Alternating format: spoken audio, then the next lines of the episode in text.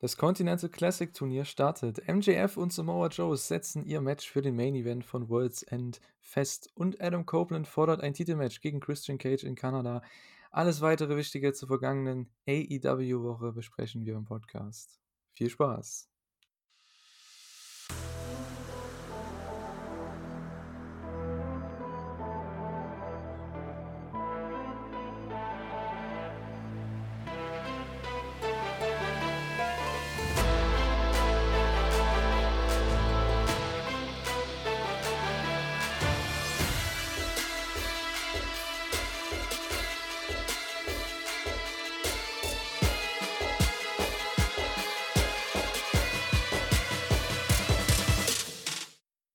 Herzlich willkommen zu einer neuen Ausgabe der Elite Hour. Wir sind wieder zurück und äh, ja, diese Woche bin ich mal nach zwei Wochen mal wieder am Start und heute, ja, das erste Mal auch seit langem sind wir wieder zusammen bei der Elite Hour. Der Stefan ist bei mir. Hallo. Einen wunderschönen guten Abend. Ja, ich muss jetzt einiges aufholen, nachdem ich letzte Woche schon mit Thorsten die Ehre hatte. Heute mit dir, äh, nachdem ich so lange raus war, muss ich ja jetzt ja praktisch wieder äh, nachziehen. Ja, wir nehmen das heute auch äh, ganz, ganz spät auf. Also viel später geht es eigentlich nicht, bevor ihr das äh, theoretisch Mittwoch dann hören könnt. Wir nehmen das heute am Dienstag auf, den 28. 20.15 Uhr eigentlich, so ziemlich. Schön zur Primetime. Ähm, Champions League läuft nebenbei, zumindest bei Stefan. das, äh, ja, mal schauen, ob die Dortmunder heute was äh, reißen. Wenn ihr, Letzte Woche Länderspiel nebenher, diese Woche Champions League. Ja, kann man machen. Vielleicht wird es dieses Mal besser für die Deutschen ähm, als letzte Woche. Das war ja echt etwas äh, peinlich. Ich habe es nur in den Highlights gesehen. Naja, naja. Äh, ja, Wahnsinn. Also, wir sind mal wieder am Start. Ich glaube, wie lange waren wir jetzt in der Kombination nicht? Ist schon Wochen her, ne? Ja, es liegt, ja glaube ich, auch schon daran, dass aber wie lange war ich jetzt weg? Sechs Wochen oder so. Mhm. Dann jetzt letzte Woche nochmal mit Thorsten. Dann weiß ich nicht, wann wir davor nochmal waren. Also zwei Monate werden es schon sein. Ja, mal schauen, ob wir das heute wieder bei uns beiden, wie es gewohnt ist, ne, etwas länger machen. Aber ich kann es mir bei dem Inhalt, den wir besprechen heute, eigentlich nicht vorstellen. Ähm, aber wir müssen natürlich äh, anfangen mit der ganz wichtigsten News des Wochenendes im Wrestling. Alle haben sie das ganze Wochenende drüber geredet. Und zwar Katsuyori Shibata muss nach Japan zurückkehren. Das ist wirklich die News des Wochenendes. okay. Ja, über das andere, was ihr vielleicht jetzt gedacht habt, ja, ich weiß nicht, ob wir darüber reden wollen kurz, aber ja. Willst du kurz was darüber verlieren, was bei Survivor Series passiert ist am Ende? Ja, ich glaube, es wird jeder ja mittlerweile mitbekommen haben. CM Punk ist Home, hat er selbst so gesagt. Ähm, er ist zurück bei der WWE. Am Ende der Survivor Series ist er aufgetaucht. Bei Raw hatte er dann noch sein Schlusssegment, wo er ein paar Minuten geredet hat. Ich glaube, ins Detail müssen wir nicht gehen, weil das, das werden Andy und Chris im WWE-Podcast abarbeiten. Äh, haben sie auch schon sehr ausführlich gemacht in der Survivor Series Review. Deswegen, ich glaube, dazu muss eigentlich nicht so viel gesagt werden. Ähm, für AEW bedeutet es eigentlich nur, dass das Kapitel CM Punk jetzt end, endgültig ähm, beendet ist.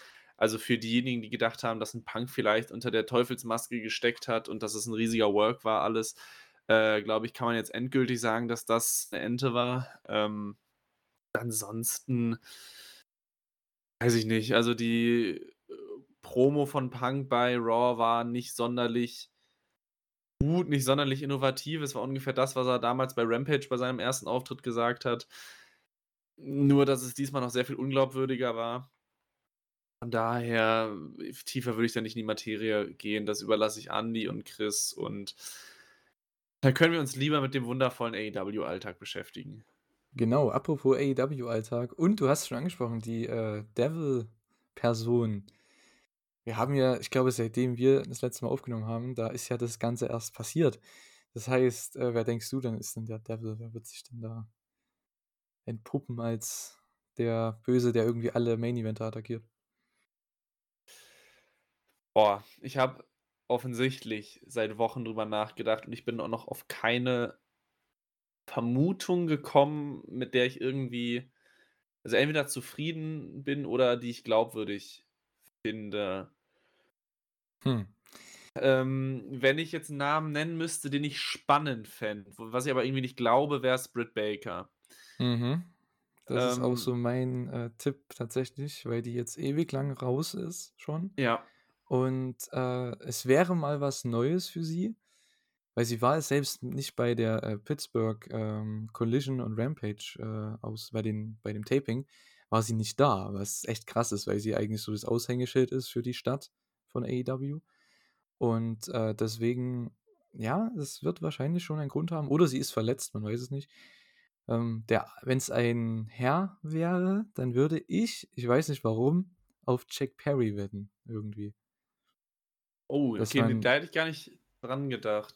Ich hätte ich habe grad gedacht, wenn's 'n Mann wäre, dann hätte ich jetzt nach der Verkündung der, ähm, Verpflichtung hätte ich sogar vielleicht gesagt, könnte es Will Ospreay sein, um praktisch nach World's End, wenn sich dann vielleicht irgendwie zeigt, wer drunter ist, dann direkt noch mal 'n sehr großes Will Ospreay-MJF-Match für den Titel aufzubauen.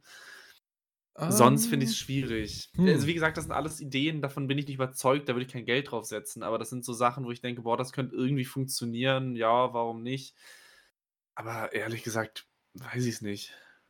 Ja, Will Ospreay, ich weiß ja nicht, ob der jetzt dann schon ein, äh, Titelmatch bekommt. Ich denke mal, das werden sie sich aufsparen bis, äh, nächstes Jahr All In, damit mein Tipp, den meine Prediction, die ich bei der Review gemacht habe, dass die aufgeht. Ospreay hat ja schon unterschrieben jetzt vor Kurzem und das ist ja schon mal 'n Teil meines meines Tippes ist ja schon wahr geworden, wenn jetzt die auch noch das aufbauen für nächstes Jahr, dass der um den Titel bei All In dann, äh, das wäre mega. Ich glaube, Ospreay MJF als Main Event von All In wäre eigentlich somit auch das größte Match, was du da machen könntest. Es sei denn, du gibst Kenny vielleicht vorher den Titel, dass man Ospreay gegen Kenny macht um den Title. Aber ich glaube, Ospreay, MJF, 2 junge Leute für die Zukunft von AEW bei der Wembley Show, wovor wahrscheinlich, ich denke mal wieder so 50, 60.000 werden sie bestimmt wieder reinbekommen, ne? Also Ja. Ja, MJF Ospreay wäre natürlich auch noch mal vor dem Hintergrund mit das ist ja das Erstaufeinandertreffen von den beiden, äh, Mhm. wäre natürlich ja irgendwie noch mal 'n bisschen größer, weil ich würde auch jederzeit natürlich noch mal Ospreay gegen Omega nehmen, ohne jede Frage. Aber das hatten wir schon mehr als einmal, deswegen hätte ich gesagt, da wäre sogar gegen MJF noch 'n bisschen größer. Ja, deswegen, also, solange nichts passiert, solange sich keiner der Leute verletzt, denke ich mal, das wäre so das größte Match. Von daher sollte man da auch logischerweise daraufhin, äh, booken. Was natürlich heißt irgendwo, dass MJF den Titel ja noch behalten wird. Und, äh, ja er er verteidigt jetzt gegen Samoa Joe bei, ähm, World's End am, äh, 30.12. Das haben sie, äh, festgemacht jetzt bei Dynamite. Habe ich ja schon im, äh, Cold Open gesagt und, äh, ja, da hatten sie auch 'ne nette Promo, um mal gleich bei, äh, Dynamite reinzugehen. Äh, da hatten sie ja 'ne nette Promo gehabt mit Adam Cole, der da dazwischen saß. Das war ganz witzig eigentlich. Ähm, habt ihr, glaube ich, jetzt auch aufm Thumbnail gesehen. Ich glaube, das, äh, hat sich dann jetzt alles so geklärt, dass das auch aufm Thumbnail drauf ist. Und, äh, genau das Bild meine ich. Das war so witzig irgendwie. Adam Cole mit seinem Vollbart. Ich weiß nicht, was ich davon halten soll. Ist noch 'n bisschen gewöhnungsbedürftig, ne? Meine, du kennst ihn ja auch eigentlich, äh, seit NXT-Zeiten, ne? Und der hatte Ja. ja nie so diesen krassen Vollbart gehabt, wo du wirklich diesen so 'ne Art Weihnachtsmann-Bart, ne, was ja fast schon das ist, ähm, von der Länge her gefühlt. Ähm, ja. Also, ich weiß ja nicht. Muss er Ja, weiß ich nicht, ob ich bin auch noch so kein Fan von, aber es passt noch so also, man kann's grad noch so 'n bisschen damit erklären mit er ist ja verletzt, er kann nur zu Hause rumhängen, er verwahrlost und deswegen der Bart, aber ich wäre dafür, dass sobald er wieder in 'n Ring steigen kann, dass der noch wieder 'n bisschen getrimmt wird. Ja, schauen wir mal. Aber das wird anscheinend ja noch etwas dauern, das hat er auch angesprochen. Ähm, es sei denn, es war 'n Swerve, ähm, aber das glaube ich nicht. Glaube, der wird noch länger ausfallen. Ich denke mal nach Revolution. Also, da können wir den vielleicht erwarten frühestens. Und es ist ja echt noch 'n Stück hin, ne? Ich glaube, das ist ja Anfang März.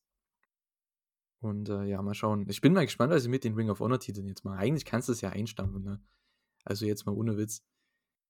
Diese Ja, es wird, Trios es wird anstrengend, das jetzt durchzuziehen. Trios Titles, das sind die, ich glaube, Gates of Agony sind in Japan bei der World Tag League, bei New Japan. Das heißt, die sind nicht da. Joe hat den Titel aufgegeben, den Television-Title. Ähm, gut, Utah hat jetzt halt Shibata besiegt um den Pure-Title. Aber das kannst du ja eigentlich auch. Also ich hoffe mal, die vereinigen die ganzen Titel, was sie jetzt ja bei dem Triple Crown Titel machen, mit dem Continental Classic, weil, also ganz ehrlich, ne, wer braucht Ring of Honor außer für die ähm, Bibliothek vielleicht, für die ähm, Matches oder für die ähm, Bilder von früher, sage ich jetzt mal. Für was Ja, anderes ich, brauchst du es ja nicht. Ich dachte, wir kommen an einem späteren Punkt noch dazu, aber ich kann es auch gerne jetzt gerade noch äh, einmal sagen. Also Ring of Honor, wenn wir jetzt mal die AEW-Woche durchgehen, da hat Joe am Mittwoch ähm, den TV-Titel niedergelegt. Und das war jetzt am Mittwoch oder war das noch älter her? Als er den Titel wiedergelegt, niedergelegt hat, oh, das ist schon. Das Ah, war doch noch vor Full Gear, glaube ich. Okay, ja, okay, dann, dann hatte ich Ja. gerade falsch im Kopf. Dann nehmen wir mal die letzten paar Wochen.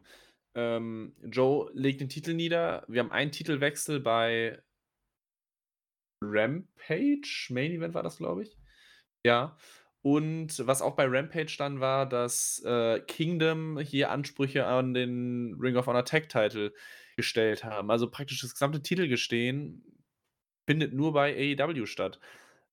Das ist jetzt an sich nichts Neues, aber ich finde es jetzt in den letzten Wochen nochmal deutlich mehr aufgefallen, dass es einfach überhaupt keinen Grund gibt, Ring of Honor zu schauen, weil das Wichtige, nämlich das Titelgeschehen, ist im Großteil bei AEW in den Weeklies. Und das verstehe ich nicht. Ich verstehe nicht, warum man da nicht einfach damit arbeitet, dass man das alles bei Ring of Honor passieren lässt. Man hätte ja auch einfach Utah und äh, Shibata beispielsweise da mal einen großen Ring of Honor Main Event geben können. Wäre natürlich nicht so groß gewesen.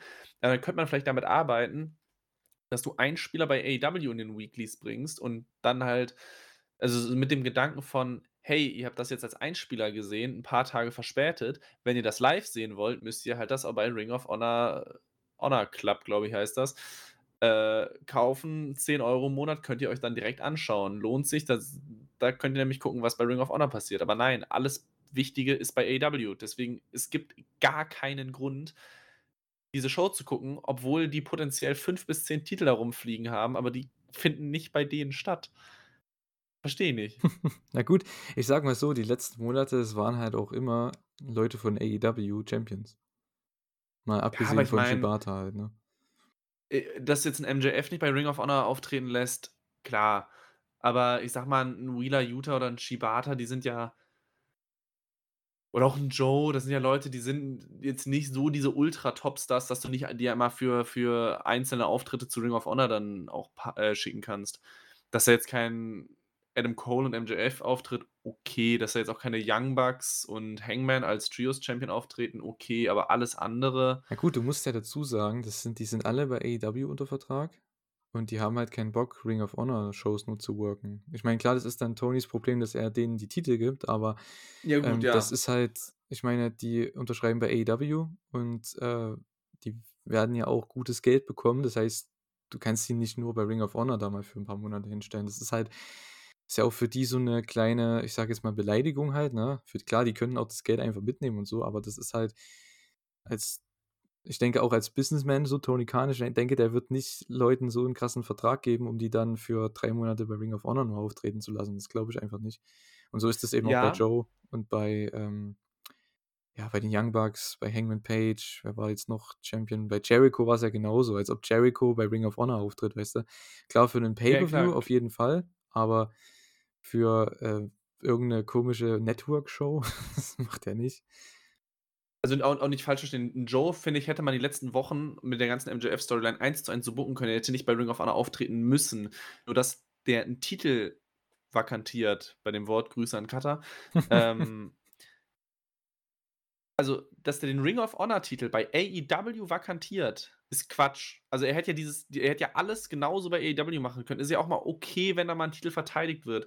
Aber dass ein Titel, Titel niedergelegt wird beim falschen Brand oder bei der falschen Promotion sogar schon. Das finde ich halt dann den großen Quatsch. Und die großen Entscheidungen um die Titel müssen doch eigentlich bei der hauseigenen Show passieren, weil sonst kannst du den ja auch AEW-TV-Title nennen und nicht mehr Ring of Honor TV-Title, weil am Ende ist es ja das. Ja, wir haben Deswegen viele Titel. du du kannst die Leute bei AEW auftreten lassen, an sich kein Problem, die müssen ja nicht durchgehend und exklusiv bei Ring of Honor sein, aber so diese großen und wichtigen Segmente, die müssen dann eigentlich bei Ring of Honor passieren, weil wenn das nicht der Fall ist, dann ist es kein Ring of Honor Titel mehr, sondern 'n AEW-Titel. Ja gut, aber wen juckt's? Also jetzt mal ernsthaft, ne? Es ist ja wirklich ich verstehe deinen Punkt auf jeden Fall, also die Logik dahinter.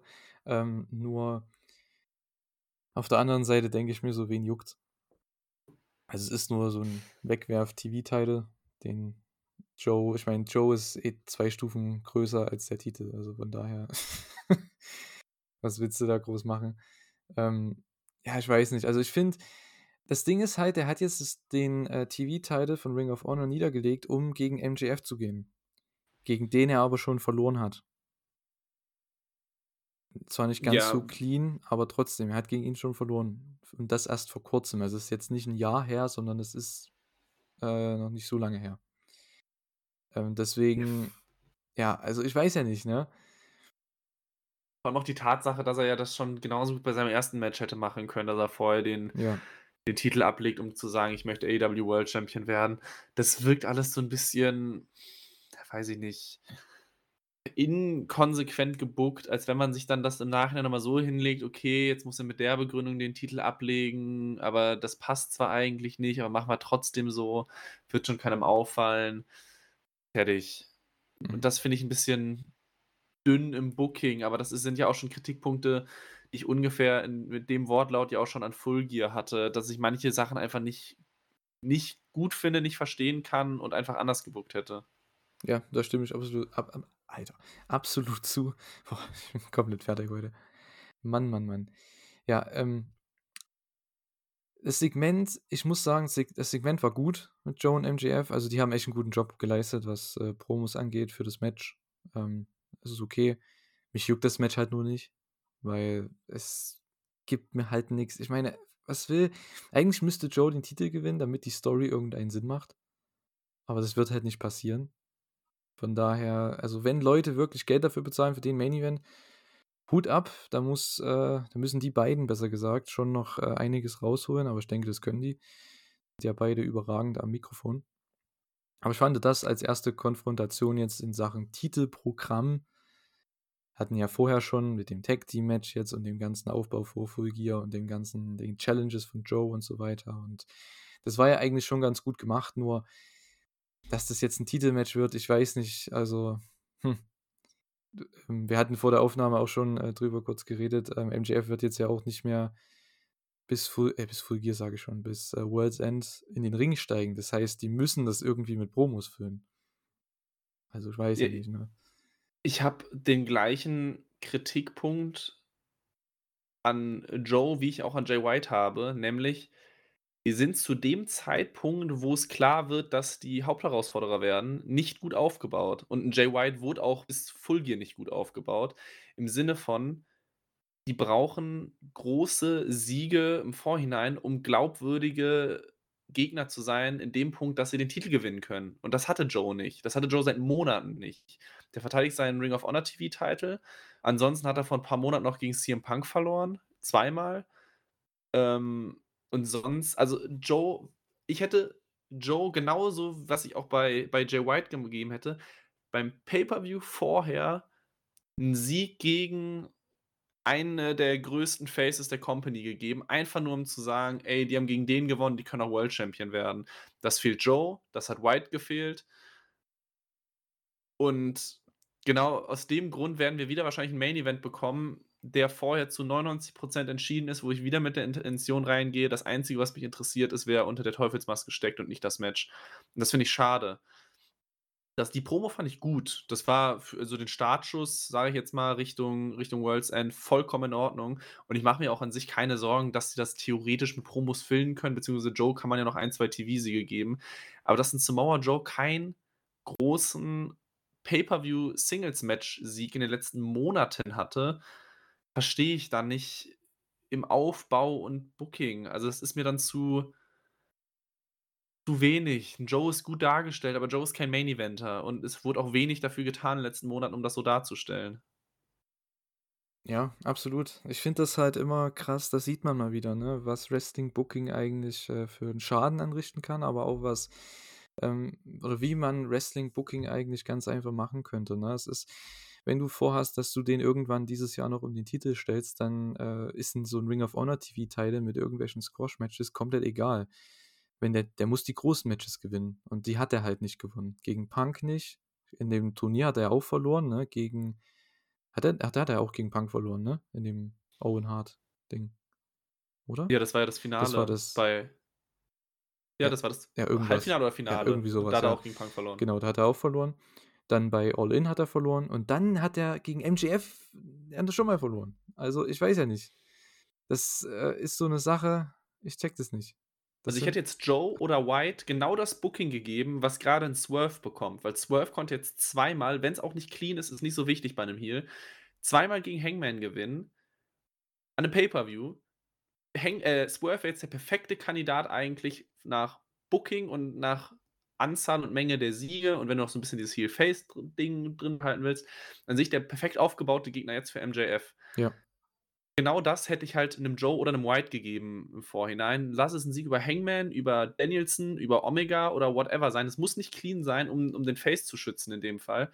Aber die brauchen einen Sieg, um irgendwie zu zeigen, dass sie den World Champion besiegen können. Das hatten sie nicht. Genau, und das hätte man, äh, bei was war das dann? Man hätte im Sommer irgendwann da hat ja Takeshita Omega irgendwie zweimal besiegt.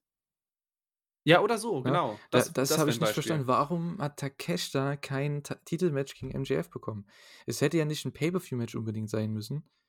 Es hätt war ja einfach nur 'n TV-Match oder so, hätte man ja machen können. Deswegen verstehe ich das nicht. Das sind so einfache Wrestling-Sachen. Wenn du 'nen Heel du hast 'n Face-Champion jetzt mit MJF seit 'nem halben Jahr, sagen wir mal, und dann brauchst du halt Heels, die du aufbauen musst. Man hat das jetzt mit Takeshita gemacht, da hat man's nicht genutzt. Man hat's mit Swerve gemacht, jetzt nutzt man's auch nicht. Ich verstehe das einfach nicht. Jay White, ja, ist zwar ungeschlagen gewesen, aber der hatte halt auch noch keinen großen Pay-per-View-Sieg. Also, Ja, beziehungsweise ich ja. glaube, die Pay-per-View-Siege waren ja Ja. nur Tag-Team oder Genau, das Multiman-Matches. hatte has hattest du letzte Woche angesprochen, ne? Im Podcast. ja, Ja, ja. ja, ja. Ach, es ist es ist Wahnsinn. Es ist manchmal echt zum Verzweifeln, wie die zu den Entscheidungen kommen, weil da verstehe ich auch, warum viele Leute das einfach nicht juckt, warum AEW momentan auch so 'n bisschen an Popularität und auch an an, äh, ja Excitement, also wie man das nennen mag im Deutschen, ne? So Vorfreude, Hype, das verliert AEW momentan. Ähm, obwohl wir eigentlich ja echt, äh, nettes Turnier haben, was jetzt gestartet ist diese Woche mit dem, ähm, Continental Classic. Was ich aber auch wieder interessant finde zum Zeitpunkt, weil du bringst so 'ne sportartige Präsentation rein in 'ne Show, die in den letzten Monaten, in den letzten 1, 2 Jahren immer mehr an diese, ich sage jetzt mal, typisch amerikanisches TV-Wrestling, Sports Entertainment, äh, Richtung geht. Das passt irgendwie gar nicht rein grade. Also, so geht's mir. Ich weiß nicht, am Anfang wäre das noch vielleicht gut gegangen, so in den ersten 1, 2 Jahren. Da hätte man so 'ne so ein Ligensystem etablieren können, alles kein Problem. Aber jetzt mittlerweile, das passt irgendwie gar nicht in die Shows, obwohl die Matches ja echt gut waren bei der Show, bei Dynamite. Also, das kann man ja nichts dagegen sagen. Das Wrestling ist ja immer gut, aber also, um mal den den Bogen zu spannen zum, äh, Continental Classic. Wir hatten 3 Matches bei Dynamite in der, ich glaube, Gold League heißt sie, ne, bei Dynamite. Und, äh, ja, Ja. genau. Da hatten wir im Opener Swerve Strickland gegen Jay Lethal. Erst mal, warum ist Swerve 1. in dem Turnier? 2., Ja, warum hat er gefühlt nichts gesellt in dem Turnier? Also, in dem 1. Match? Ah, ich verstehe das nicht. Ja, ähm das Turnier. Ich ich ich weiß nicht, was ich davon halten soll. Ich finde es an sich ganz cool.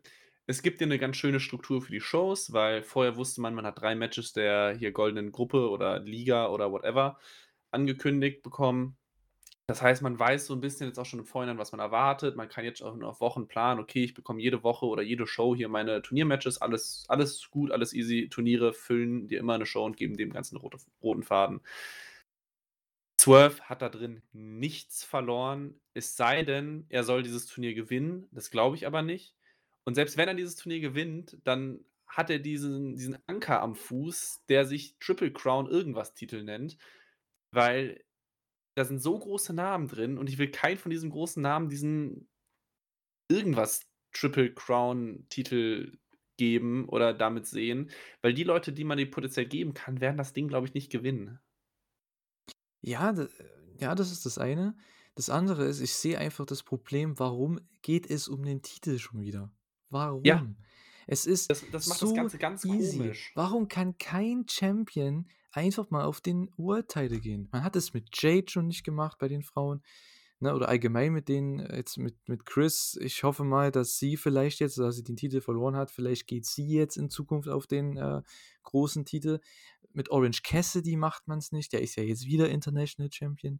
Was an sich man kann es ja in beide Richtungen interpretieren. Ist es jetzt sein Titel und er ist immer so um diesen Titel rum im Geschäft. Das ist ja kein Problem, dass der der Rekordhalter wird von dem International Title. Alles kein Problem. Aber irgendwann muss doch mal dieser Schritt nach oben kommen für ein Programm gegen MJF oder so. Weil das ist jemand, den baut man jahrelang auf.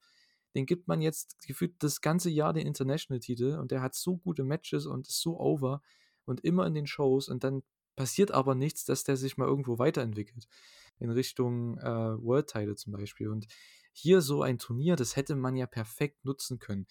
Der das, der das Turnier gewinnt, der ist dann bei Revolution der Contender für den World Title. Weil du hast ja, Ja, so viele Leute. Also ein Jay White, klar, dass der hier drin ist, klar, der hat erst verloren jetzt gegen MJF, aber das ist ja trotzdem eine coole Art und Weise, dass er vielleicht wieder da reinkommen könnte. Ähm, Rouge, denke ich, wollen auch viele mal in der Richtung sehen. Moxley kannst du immer reinpacken, Danielson ist ja klar. Swerve und dann, dann hätte Swerve auch in das Turnier gekonnt. Wäre das so ein Contender-Turnier gewesen. Es geht ja eigentlich um nichts mit dem Turnier. Es ist einfach so ein typischer Midcard-Titel, ja, wen juckt's? es es geht nicht nur um nichts, es geht um etwas, was dem Champion schon fast schadet, weil dieser Titel so egal ist Ja, und den den Gewinner des Turniers an einen Titel bindet, den der Gewinner eigentlich nicht haben will, glaube ich. Also, ich bin ganz bei dir. 'N Contender-Turnier, du kannst ja noch ähnlich wie bei Owen Hart oder so machen, ähm, dass du irgendwie 'n 'n hübschen Gürtel, 'n hübschen Pokal draus machst, den kannst du einmal in die Luft strecken. genau. Da kannst du, wenn du daraus so 'ne Art längerfristiges oder regelmäßiges Ding machen willst, ähnlich wie bei WWE King of the Ring, äh, dass du dann da jedes Jahr auf die vorherigen Gewinner drauf anspielen kannst und was das für ein elitärer Kreis ist, wer dieses Turnier gewonnen hat. Aber weiß ich nicht. Das ich ich ich weiß nicht, was dieser was der Plan mit diesem Triple Crown Champion ist, aber keine Ahnung. Ich Weiß ich verstehe an sich in der Theorie die, die Idee dahinter. Man hat jetzt quasi dann einen Champion, der AEW repräsentiert, Ring of Honor und New Japan. Das Problem ist, New Japan, äh, die haben gefühlt zehn Shows in Amerika im Jahr. Ring of Honor hat gefühlt mittlerweile keine Shows mehr. Wann hatten die ihren letzten Pay-Per-View? Ich glaube im, im Juli. Und äh, AEW hat so schon genug Titel und sowieso schon einen World Champion. Also warum braucht man. Es, es ist mir so. Ich habe diese Pressekonferenz da gesehen nach Fulgier. Ich habe mir gedacht, was, was macht ihr denn? Also, das ist ja wirklich. Ach, Tony Khan, bitte, ey. Ja, Ah, und vor allem auch das, was ich meinte mit der Titel schadet dann der Person ja schon fast eher, weil ja, gehen wir mal die großen Namen durch in dem Turnier. Danielson, Mox, äh, beispielsweise, die die die lässt du doch jetzt nicht Ring of Honor repräsentieren. Die packst du doch jetzt nicht an 'n Ring of Honor Pay-per-View, geschweige denn in 'ne Weekly. Das also, nicht despektierlich gemeint, aber das kannst du mit 'nem Eddie Kingston machen, der da Bock drauf hat und der sich auch über weite Strecken im Jahr wirklich den Arsch abarbeitet mit ganz vielen Matches. Egal wo, egal wann, macht er alles, nimmt er mit. Das kannst du so einem geben, das also, das disqualifiziert jetzt fast schon Danielson vom Turniersieg, weil er doch jetzt seine letzten 6 Monate nicht damit verbringen wird, Ring of Honor zu repräsentieren. ja, gut, das ist das eine. Ähm, man kann in viele Richtungen argumentieren, was das angeht. Also, ich finde auch, ähm, es schadet halt dem Titelträger, weil ich weiß genau, wie AEW bookt, wie Tony bookt, und der geht dann ja auch nicht für den World Title oder so. Also, warum ist dieses Turnier da? Nur damit sie einmal im Jahr so eine Liga machen können? Also, es geht quasi um nichts. Was, was soll denn das nächstes Jahr gehen? Um diesen Titel nochmal. Verteidigt der dann diesen Continental Classic Titel dann? Diesen Triple Crown Titel? Also, ich verstehe das dann nicht. Das, gut, da haben wir zum Glück noch ein Jahr, bis wir das irgendwie ähm, weiß gemacht bekommen. Aber es ist so unverständlich, ne? Und dafür sind ja die Leute so gut in dem Turnier, ne? Also der A-Block oder der, ich sag jetzt mal, A-Block, äh, Gold League, ne? Also der Dynamite-Block, so kann man sagen, der ist ja richtig gut, ne? Also ich mag ja alle sechs, die da drin sind. Das ist mega cool. Wir hatten Swerve Strickland gegen Jay Lethal, wir hatten Jay White gegen Rouge und wir hatten im Main Event John Moxley gegen Mark Briscoe. Ähm, alles Top-Matches gewesen. Was war denn so dein Lieblingsmatch der drei? Puh, mein Lieblingsmatch, obwohl das vielleicht, glaube ich, die zwei Leute sind, von denen ich am wenigsten Fan in Anführungszeichen bin, glaube ich, geht das Match of the Night für mich an Briscoe gegen Mox. Mhm. Ja. Obwohl es eigentlich nicht meine Art von Wrestling ist, hat es trotzdem gut Bock gemacht. Und das kann ich sagen, als jemand, der es um 4 Uhr morgens geguckt hat. Mhm. Also ich fand äh, tatsächlich ähm, beides, also die, ähm, ich fand Swerve gegen Jay Lethal war okay, kann man machen, guter Opener, aber es war halt, also es hat irgendwie nicht da reingepasst. Ich weiß nicht wieso. Jay Lethal, da glaubt, glaube glaub ich, mittlerweile keiner dran, dass der irgendwas reißt. Finde ich halt schade. Ähm, und Swerve ist halt mega over, aber das hatte irgendwie nicht so krass viel Heat gehabt, außer am Anfang, als Swerve rauskam. Und äh, Jay White gegen Rouge, um mal jetzt äh, einfach mal einen anderen äh, Tipp hier abzugeben. Also das war so für mich wahrscheinlich das, was mir am besten gefallen hat, weil Rouge, ich finde den Typ, also du weißt nicht, was du mit dem bekommst, ne? Das ist, der ist so außer Kontrolle, hat man das Gefühl. Ähm, ich weiß nicht, bei jedem Match hast du echt Angst um den Gegner, ne? Dass der irgendwas komplett Wildes macht. Ich finde das immer komplett wild, weil der, der workt ja wie ein Heal, aber wird mittlerweile halt als Face so ein bisschen gebuckt, hat man ja hier auch gesehen. Jay White hat einen Low Blow äh, benutzt gegen Rouge, hat auch sehr, sehr viel Heat gezogen, tatsächlich. Das fand ich cool. Ähm, weil es hieß ja irgendwie, ja, keine Interference, ne? also keine Eingriffe und gar nichts. Können wir auch gleich nochmal drüber reden. Ähm, und man hat ja dann quasi mit dem äh, Cheating, also die haben dann halt nicht damit gerechnet, dass jemand cheatet in dem Turnier, dass es halt nur Wrestling ist und dann hat Jay White erstmal einen Low Blow ausgepackt und ihn besiegt sehr, sehr gut. Ähm, ja, aber ich finde, also auf jeden Fall Moxie, Jay, nicht Jay Briscoe, Moxie gegen Mark Briscoe. Ähm, da habe ich mir gedacht, vielleicht geben sie ja Mark Briscoe den Upset hier. Weil das kannst du ja in so einem Turnier machen, weil jeder muss mal verlieren. Nicht jeder.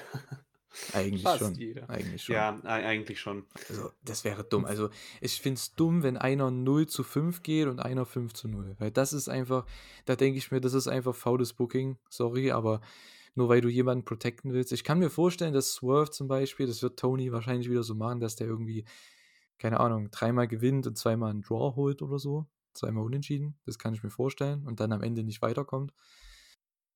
Aber ey, das ist, äh, ich verstehe das nicht, warum man da Leute immer so beschützen muss. In so einem Turnier, das ist halt, deswegen funktioniert das in Japan halt überragend. Da sind halt auch alle drin. Alle Top-Leute, alle Champions sind da drin. Das heißt, jeder verliert mal und da kannst du tolle Stories erzählen. Und hier sind halt, ja, gute, ich sag jetzt mal, Upper-Mid-Kader, teilweise Main-Eventer drin, aber du weißt trotzdem vorher schon, wer da am Ende so am Start ist. Ne?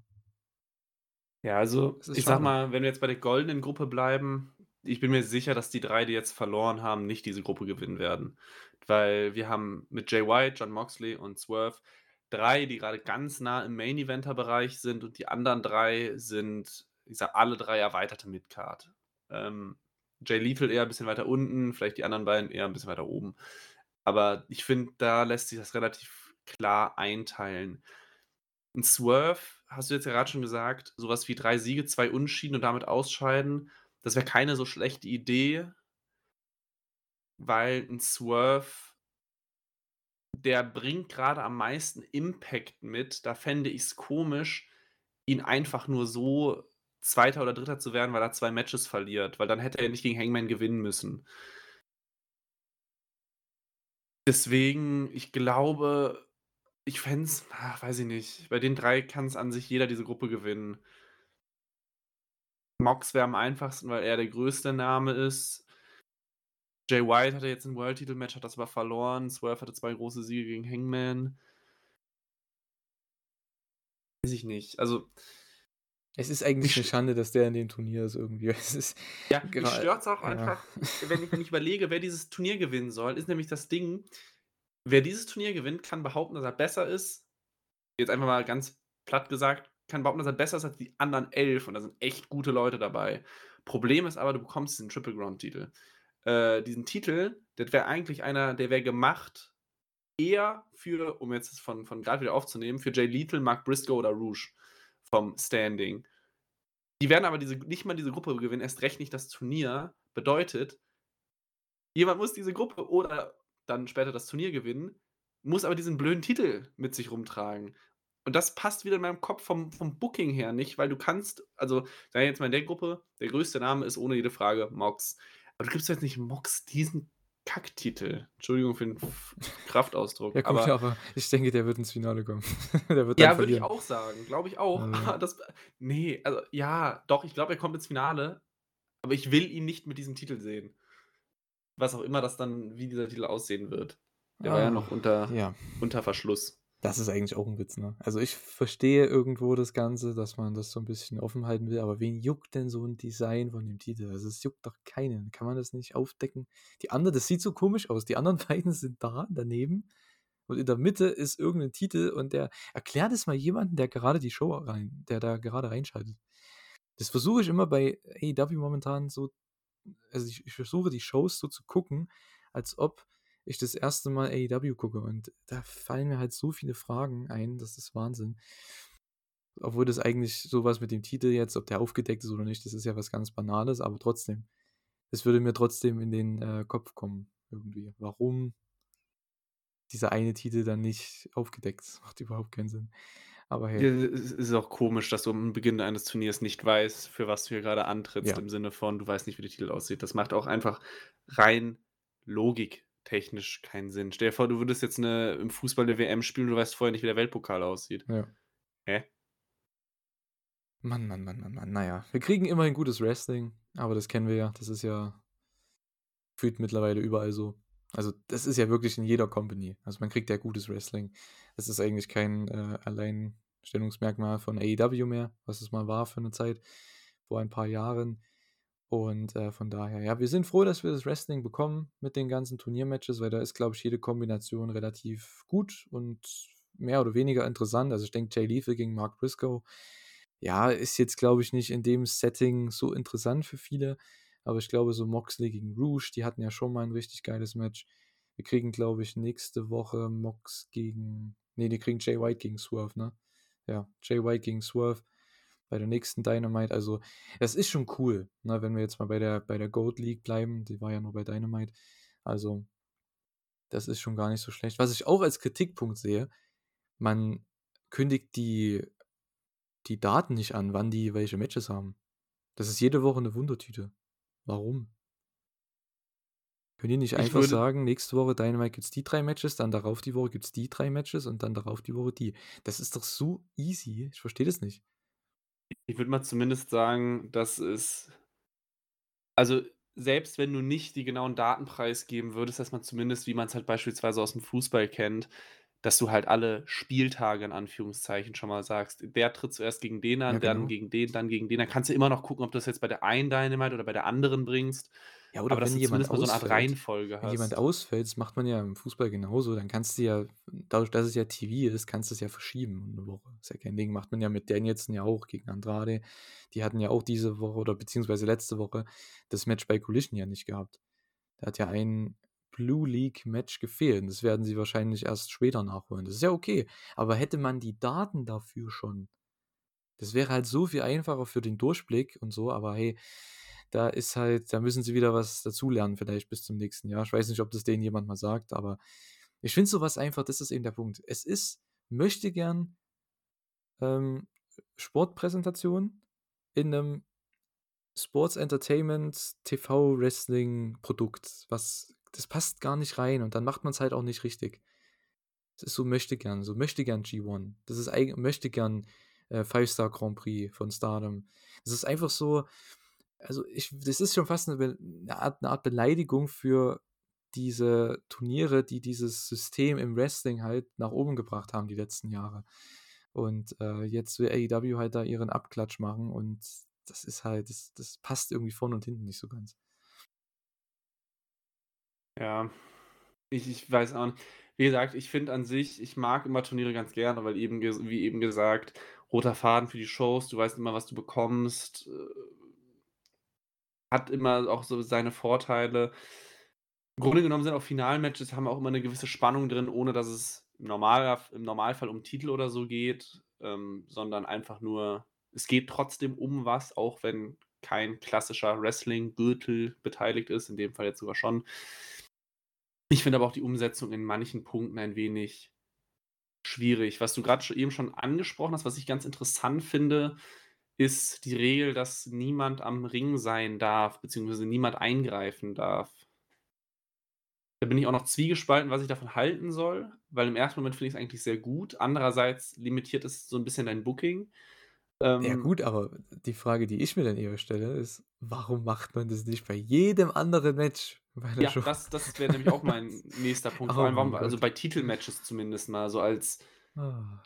Was da noch am ehesten gleichzusetzen wäre, wenn wenn diese Regel an sich machbar ist dann wäre es ja im Sinne der Fairness immer der Fall, wie du Also, ja man grad schon man gesagt hast. man offenbart ja damit, es ist möglich von Tony Khan, dem Chef des Ganzen, zu sagen: „Hey, es gibt keine Eingriffe, sonst wird das Match rausgehauen, sonst kriegt keiner Punkte, sonst ist das wie 'n DQ für beide.“ Warum denn nicht bei jedem? Das das wirft dann halt diese Logik auf. Also, die die zerstören sich teilweise selbst in ihrem eigenen Booking und machen's zu kompliziert. Das ist wie bei MJF und Jay White bei dem Pay-per-View-Angle. Das hätte man so viel einfacher machen können. Da hätte keiner was gesagt, aber die mussten's halt komplett übertreiben mal wieder, ne? Haben sich dann selbst in ihrer Logik in ihrer eigenen Logik irgendwie komplett ja, an der Nase herumgeführt. Das, äh haben sich selbst geschlagen, wenn man so möchte. Und das ist für mich jetzt auch wieder so 'n Ding. Also, ich verstehe nicht. Manchmal habe ich das Gefühl, die haben den Überblick nicht mehr verloren, was logisch sein sollte und was nicht. Das Problem ich meine, das das sieht bei WWE nicht besser aus, das sieht wahrscheinlich bei den allermeisten anderen Companies nicht besser aus. In 'ner, in Anführungszeichen, Sportart, die ja an sich keine Sportart ist im Sinne von, es ist es hat ja nicht diesen klassisch kompetitiven Gedanken drin von der Beste gewinnt, sondern es ist ja gebookt offensichtlich. Ähm, kannst du halt meistens dir die Regeln so legen, wie du möchtest, nur dass du halt dann irgendwann ins Schwimmen kommst, wenn du halt dann wieder de den den Regelgurt 'n bisschen enger schnallen möchtest, dass du halt dann wieder zu viele Fragen damit aufwirfst. Und dann ist es super inkonsequent. Das ist etwas, das kann man also, für also, aus meiner Sicht, der jetzt die letzten 10 Jahre intensiv WWE verfolgt hat, kannst du immer sagen, Regeln sind werden immer so ausgelegt, wie du sie grade brauchst. Bei AEW kommt das gefühlt seltener vor, aber immer noch zu oft, dass Regeln ausgelegt werden, wie man sie grade braucht und das macht alles so 'n bisschen weiß ich nicht, unangenehm. Also, Logik muss im Wrestling nicht immer sein, aber so 'n stringentes Regelwerk wäre schon ganz nett zu haben. Ja, genau, also, es sollte halt konstant sein, ne? Ob die Regel dumm ist oder nicht, ist die eine Sache, aber die sollte halt konstant durchgezogen werden und nicht immer, wie du schon sagst, halt angepasst werden, wie man's halt braucht. Also, das ist vollkommen okay. Dass man halt 'n Titel gewinnen kann in 'nem Three-Way oder Four-Way-Match, okay, von mir aus, nehme ich an, wenn man nicht also, wenn man nicht den Champion pinnt. Okay, nehme ich an, kein Problem, es ist Wrestling. Aber dann sollte es halt auch immer so weitergeführt werden, ne, und nicht irgendwann einfach mal geändert werden oder so für ein Match. Macht ja gar keinen Sinn, ne? Ähm, ja, und genauso ist es eben hier mit dieser Regel, aber hey, ähm, ja, wir haben jetzt schon die Matches angeschnitten, die haben quasi eigentlich so die Show mehr oder weniger, ähm, ja, befüllt, wenn man so möchte. Wir hatten zwischen den jeweiligen Matches noch, äh, 2 andere Matches, und zwar einmal ein Six-Man-Tag, was echt ganz spaßig war. Wir hatten Hook, Katsuyori Shibata und Orange Cassidy gegen Angelo Parker, Jake Hager und Matt Menard. Ähm, ja, die ehemalige Jericho Appreciation Society, ja, die sind halt jetzt da für diesen Spot anscheinend, dass sie halt jede Woche irgend 'nen Match haben, Tag-Team-Match oder Trios-Match, um einfach irgendwelche Faces over zu bringen. Finde ich okay. Ich finde dadurch, dass sie halt auch immer mal 'n paar Promos bekommen, weil Matt Menard als Promotyp ist ja der Wahnsinn. Ich liebe Matt Oh Menard. Das war jetzt das, was ich als Erstes sagen wollte. Du hast es jetzt schon vorweggenommen. Ich liebe Matt Menard. Und das Beste ist immer Renee, weil die kann echt selten ihr Grinsen verbergen. Das ist so genial. Jedes Mal, wenn der loslegt da für seine Minute, die er da am Mic ist backstage. Es ist unfassbar, mega unterhaltsam und allein für so was ist es ja okay. Der ist im TV, der hat 'n Match, klar verliert der halt oft, ne, oder eigentlich immer, aber er kriegt halt sich over am Mikrofon jedes Mal, wenn er 'n Interview hat und das ist halt das bringt ihm halt mehr. Also der, der muss jetzt nicht im Main Event sein oder so. Obwohl der eigentlich Ja. gut ist, aber das, das ist der Spot, der passt für ihn und sein Gimmick. Das ist eigentlich genial. Ich würde mich auch mal freuen, wenn man vielleicht, also, ich sage mal jetzt mal 2.0, Menard und Parker zusammen mal irgendwie in die Richtung bookt, dass sie auch 'n, ich sage mal, 'n ernstzunehmendes Tag-Team sind, weil so unterhaltsam sind sie und im Ring sind sie dafür auch gut genug. Davon sind sie jetzt grad 'n bisschen weit weg, weil aktuell sind sie natürlich absolute Undercard, was was AEW angeht. Ich weiß nicht, wann die das letzte Mal 'n TV-Match gewonnen haben, was länger als 'ne Minute ging. Ich weiß nicht, ob sie mal irgendwann gegen Jobber gewonnen haben. Dass die nicht in im Main Event stehen werden, vor erst recht als Singles-Wrestler, klar. Ich würde es mir zumindest mal wünschen, dass man sie als anständiges Tag-Team aufbaut, weil da würde ich mich zumindest freuen, sie zu sehen. Ja, auf jeden Fall. Ich finde, es reicht ja auch bei diesen Tag-Teams, ne, dass du einfach denen mal einen Run gibst, vielleicht mal so für 2 Monate 'n Programm gegen die Tag-Team-Champions. Das reicht ja schon, ne? Gib denen einmal so 'n 'nen Sieg im TV, dann krieg kriegen die 'n Match gegen die Champions. Ähm, meinetwegen jetzt, äh das würde sich ja sogar anbieten, ne, wenn jetzt bald Omega und Jericho vielleicht Titel gewinnen, dass man vielleicht die mal für 'n Monat oder so gegen 2.0 stellt und dass 2.0 vielleicht daraus irgendwie 'n Match bringen kann und dass dass die dann halt durch dieses Match overkommen. Die müssen ja nicht gewinnen. Man kann ja auch Ne, Leute ne, über ne. 'ne Niederlage overbringen und ich denke, das hat man ja damals so 'n bisschen schon gemacht bei Blood and Guts, als die das 1. Mal dabei waren mit der JA ne, war das JAS? Ja doch, ja, muss ja. Bei der JAS damals, glaube letztes Jahr, da hatten sie ja auch danach die sahen ja aus wie die absoluten Krieger, ne, von dieser Schlacht und hatten da auch 'n Backstage-Interview dann, was auf Social Media, hm, ja, gepostet wurde auf Twitter und da hat man einfach mal gesehen, wie viel es denen bedeutet und ich finde, wenn du so diese Menschlichkeit noch mit reinbringst und diese dass die auch intensiv sein können, dass die theoretisch auch mal, ähm, härter sein können als nur dieser Comedy-Act. Ich finde, da reicht ein Programm. Wenn sie da ernst zu nehmen sind, ich glaube, dann können sie wieder ihre so ihre Comedy-Sache machen, aber die Leute wissen, okay, die können, wenn sie wollen, gewinnen und können auch was erreichen, aber ja. Ja, bin ich voll bei dir. Z 2, 3 Siege bei Weeklys, eine kurze Storyline im TV, die gewinnen sie, können sie machen dann kannst du sie schon als Number One Contender für 'n Tag-Team-Titel stellen, müssen sie nicht gewinnen. Aber das ist ja vor allem auch bei Tag-Teams leicht aufgebaut. Ja, und die kommen halt durch ihr Mic-Work am ehesten noch over, weil Matt Menard also Angelo Parker ist auch gut, aber, ähm, Daddy Magic macht das einfach, der carryt das Ganze. Wunderbar, ja. Orange Cassidy, Shibata und Hook. Äh, Hook wahrscheinlich im Programm jetzt mit Wheeler Yuta und da hoffe ich halt, dass die, auch wenn's jetzt blöd klingt, aber ich hoffe, dass die einfach diese Titel irgendwie vereinigen oder irgendwas machen, denn Yuta ist ja jetzt wieder Pure Champion, Hook ist FTW Champion. Ich hoffe, die machen da irgendwas draus. Dass die halt diese Titel nicht vereinigen, aber dass dann halt dass wir nicht so viele Titel haben. Die können um irgendwas kämpfen, aber lass es doch einfach mal mit diesen komischen Titeln. Jeder hat irgendwie 'n Belt. Shibata hatte hier noch seinen Pure-Title, okay, cool. Ähm, ich finde es cool, dass wir Shibata bei Dynamite gesehen haben für seine 3 Spots, die er gezeigt hat, ist immer cool. Ja, der ist ja anscheinend jetzt auch nicht mehr am Start. Muss wieder nach Japan zurück. Ich weiß gar nicht, was es da für 'n Problem gab. Ich habe nur was gelesen von eventuell Visa-Problemen oder dass er halt einfach wieder nach Japan gehen will. Kann natürlich auch sein. Genauen Grund habe ich auch nicht gelesen, Ja. das weiß ich Und nicht. Orange Cassidy, der natürlich International Champion ist, was auch sonst. Ja. Ja gut, was machen wir mit mit Orange Cassidy? Ist auch so 'ne Sache. Danhausen war auch am Start, der kam zurück, hat aber auch eigentlich nix gemacht. Also Er hatte Jake Hagers Mütze dabei und das hat mehr oder weniger zum Finish geführt. Ja schon, aber warum hatte er die Mütze dabei? Wa hat Jake die nicht irgendwie weggeworfen damals? Hat Ach so, Dan ja, ne, ich ich sage nicht, dass das gut oder sinnvoll so, war. Ich okay. sage nur, dass dass Danhausen ein für das Match nicht unwichtiger Faktor war. Ja, das stimmt schon, aber er hat halt trotzdem nichts also für mich jetzt nichts Nennenswertes gemacht. Ne, hat er auch Das habe ich nicht. schon wieder komplett verpeilt, hätte ich das jetzt hier nicht gelesen bei der Match-Ansetzung, dass der dabei war. Ähm, ja, also, hm, ich fand das das ich muss sagen, das Finish war ganz geil mit dem Switch, als sie ähm, ich glaube, Hook war ja der legale Mann, glaube ich, hatte aber den falschen von 2.0 im Sleeper Hold und Shibata gleichzeitig den anderen. Und dann haben sie mittendrin geswitcht, als der Ref gesagt hat: „Ey, ihr müsst tauschen.“ Das war ganz witzig. Ähm, war eigentlich 'n unterhaltsames Match. Also so was kannst du halt immer bringen, ne? So 'n Six-Man-Tag, da habe ich nichts gegen, weil das ist einfach spaßig, vor allem, wenn das halt gute Charaktere sind. Hast 'n Daddy Magic drin, du hast 'n Orange Cassidy drin. Hook, Shibata, das sind ja trotzdem irgendwo Charaktere, die komplett unterschiedlich sind.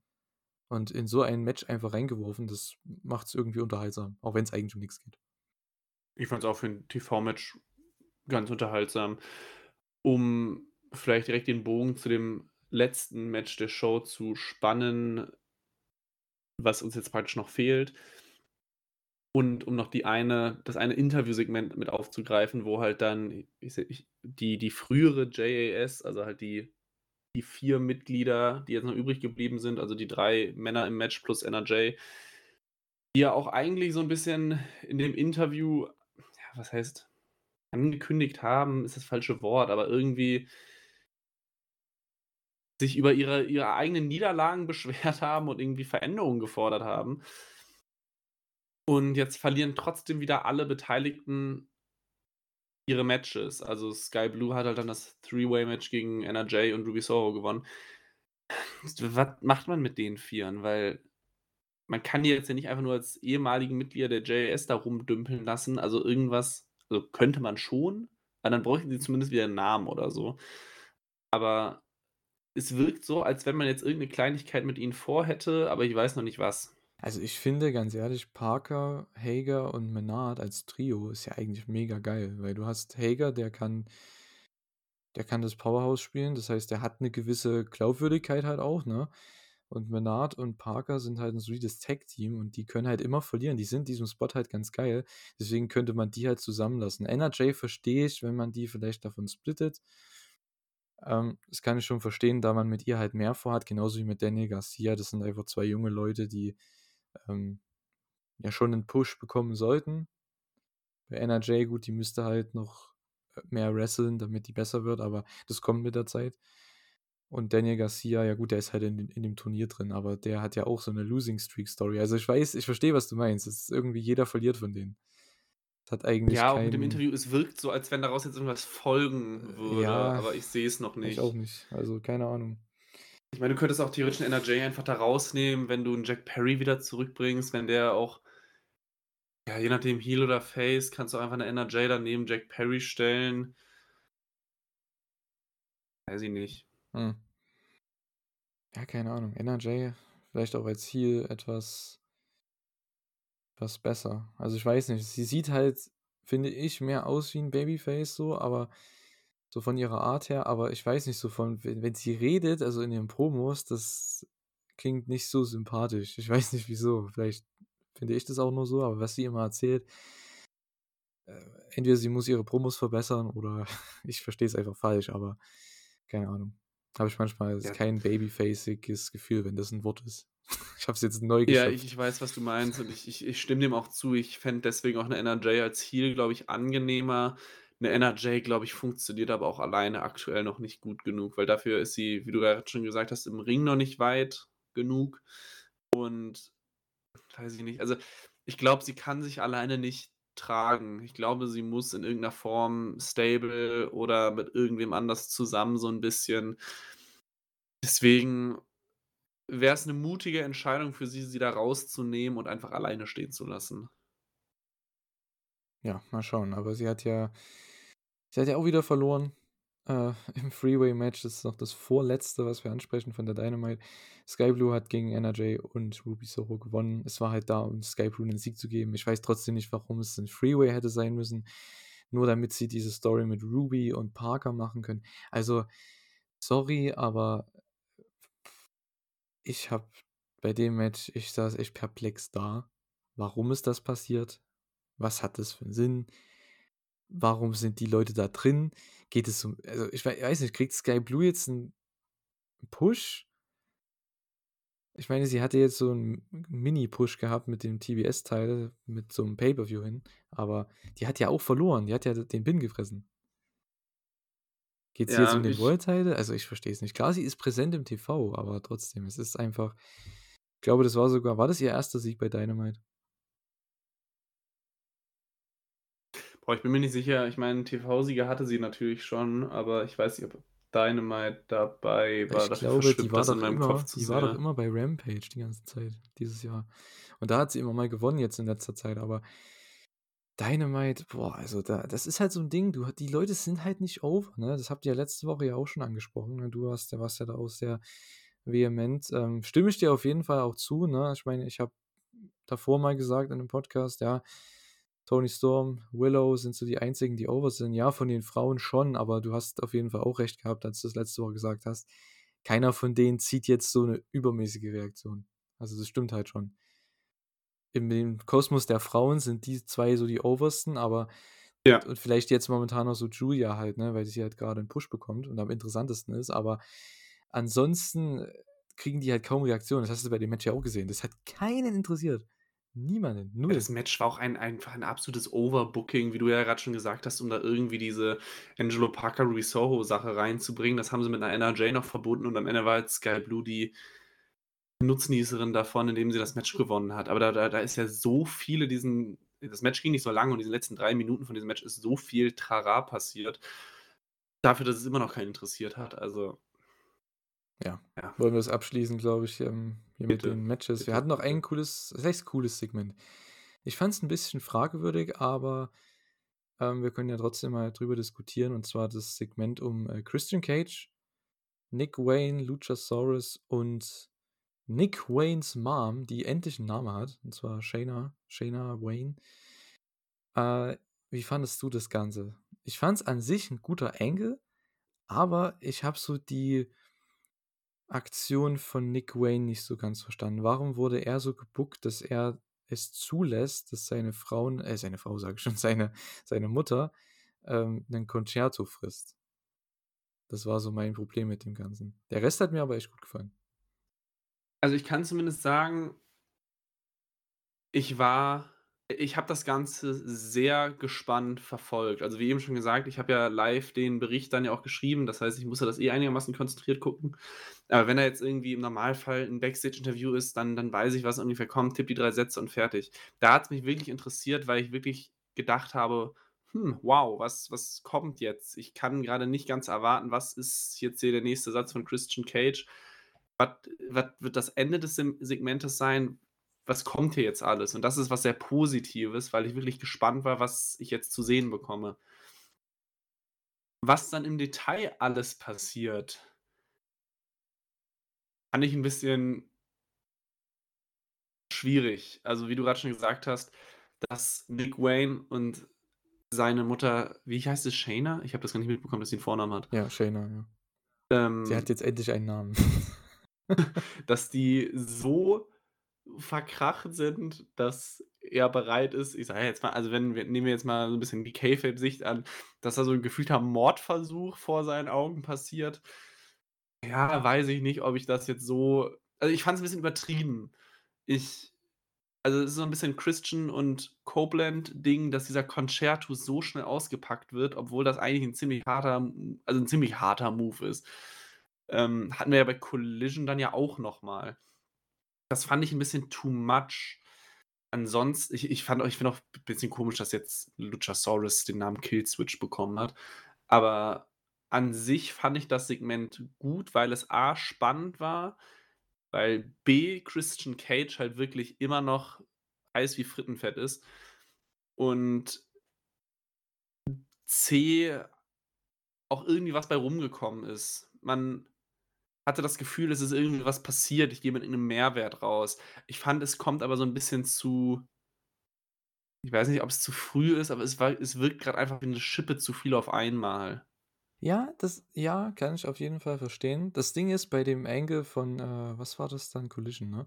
Da hat ja dann Luchasaurus noch den Concerto gefressen, ne? Von Adam Ja, Copeland. sogar 2 oder nicht? Ja, oder zwei, ja. Also, ich verstehe die Story und deswegen kann ich verstehen, was man mit Shayna Wayne vorhat. Und das, dazu kommen wir vielleicht dann gleich, wenn wir beim Collision Angle dann noch drauf, ja, drauf zu sprechen kommen. Weil ich glaube, die wird da auf jeden Fall eine Rolle spielen. Ich glaube, die wird, ja, ich glaube, die wird hier turn. Ich glaube, die wird sich der Patriarchy anschließen. Ähm, weil Adam Copeland ja hier Nick Wayne quasi den Concerto gegeben hat. Also, das ist so mein Tipp. Und sie musste da zuschauen und das wird sie ihm wahrscheinlich dann, ja, büßen lassen, glaube ich. Wenn es dann mal so weit kommt. Und das könnte ja bald jetzt der Fall sein. Dürfte ja in ein paar Wochen sein, wenn sie dann in Montreal sind, bei ihrem Titelmatch Christian Cage und Adam Copeland.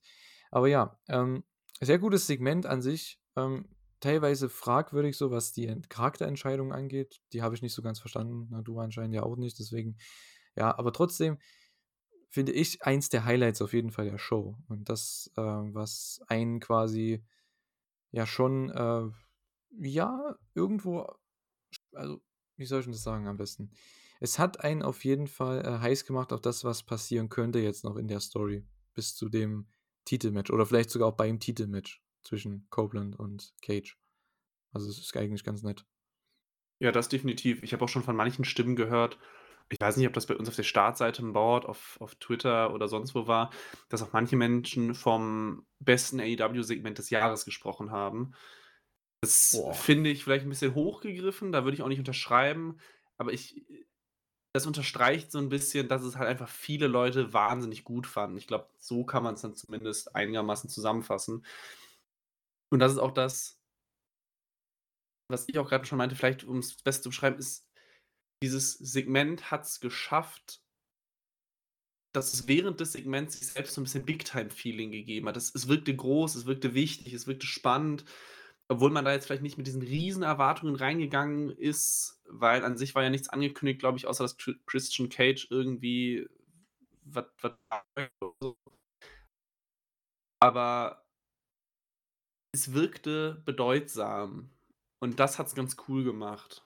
Und deswegen freue ich mich auch, auch auf das äh, TNT-Titelmatch, das ja irgendwann Anfang Dezember, glaube, in zwei zwei Wochen, Wochen oder so. ja. Und ich freue mich auch, auf die Storyline weitergeht, obwohl ich das, obwohl ich damit nicht gerechnet hätte nach dem Full Gear Match. Von daher, ich bin damit eigentlich ziemlich zufrieden. Ich weiß nicht, ob es auch, ich weiß auch nicht, ob es mein Highlight der Show war, aber es hat, es hat Bock gemacht, es hat für Spannung gesorgt und damit bin ich dann schon sehr zufrieden mit. Ja, ich ebenfalls. Also für mich auch eins der, der Highlights der Show. Allgemein Dynamite eine echt solide Show zum Gucken. Also ich glaube, die verging auch relativ flott. Wir hatten fünf Matches zwischen den Turniermatches halt die kürzeren Matches, die nicht mal zehn Minuten gingen. Ähm, das eine war ganz unterhaltsam, das andere eigentlich kompletter Quatsch, das äh, Frauenmatch. Aber hey, das ist ja irgendwie gefühlt jede Woche so. Also die Ansetzung, ich will da gar nicht mehr hinterfragen. Es ist einfach. Äh, äh, ja, wir versuchen es immer im Podcast uns gegenseitig zu erklären, aber es, es klappt nie. Eigentlich könnten wir es auch aufgeben. Ja, aber die Turniermatches waren echt gut. Egal, was wir jetzt vom Turnier halten und von dem ganzen Drumherum und warum das passiert und was, um was es am Ende geht.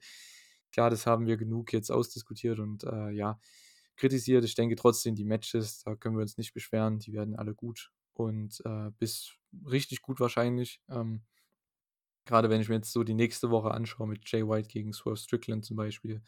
Ähm, ich glaube, John Moxley gegen Jay Lethal, oder? Oder gegen Rouge? Ich weiß gar nicht genau. Äh, jetzt ist Mox gegen Lethal, ja. Briscoe gegen Rouge und White gegen Swerve. Ja, also das ist halt auch nochmal drei Matches, die auch richtig gut werden, definitiv. Und, äh, ja, es sind halt drei mal locker potenzielle Vier-Sterne-Matches Ja. und das ist für eine Weekly schon eine gute Ansage. Definitiv. Ähm, ja, auch die, also ich fand hier mit Jay gegen Rouge und mit Moxie gegen Briscoe auf jeden Fall auch zwei Vier-Sterne-Matches so auf einem Niveau.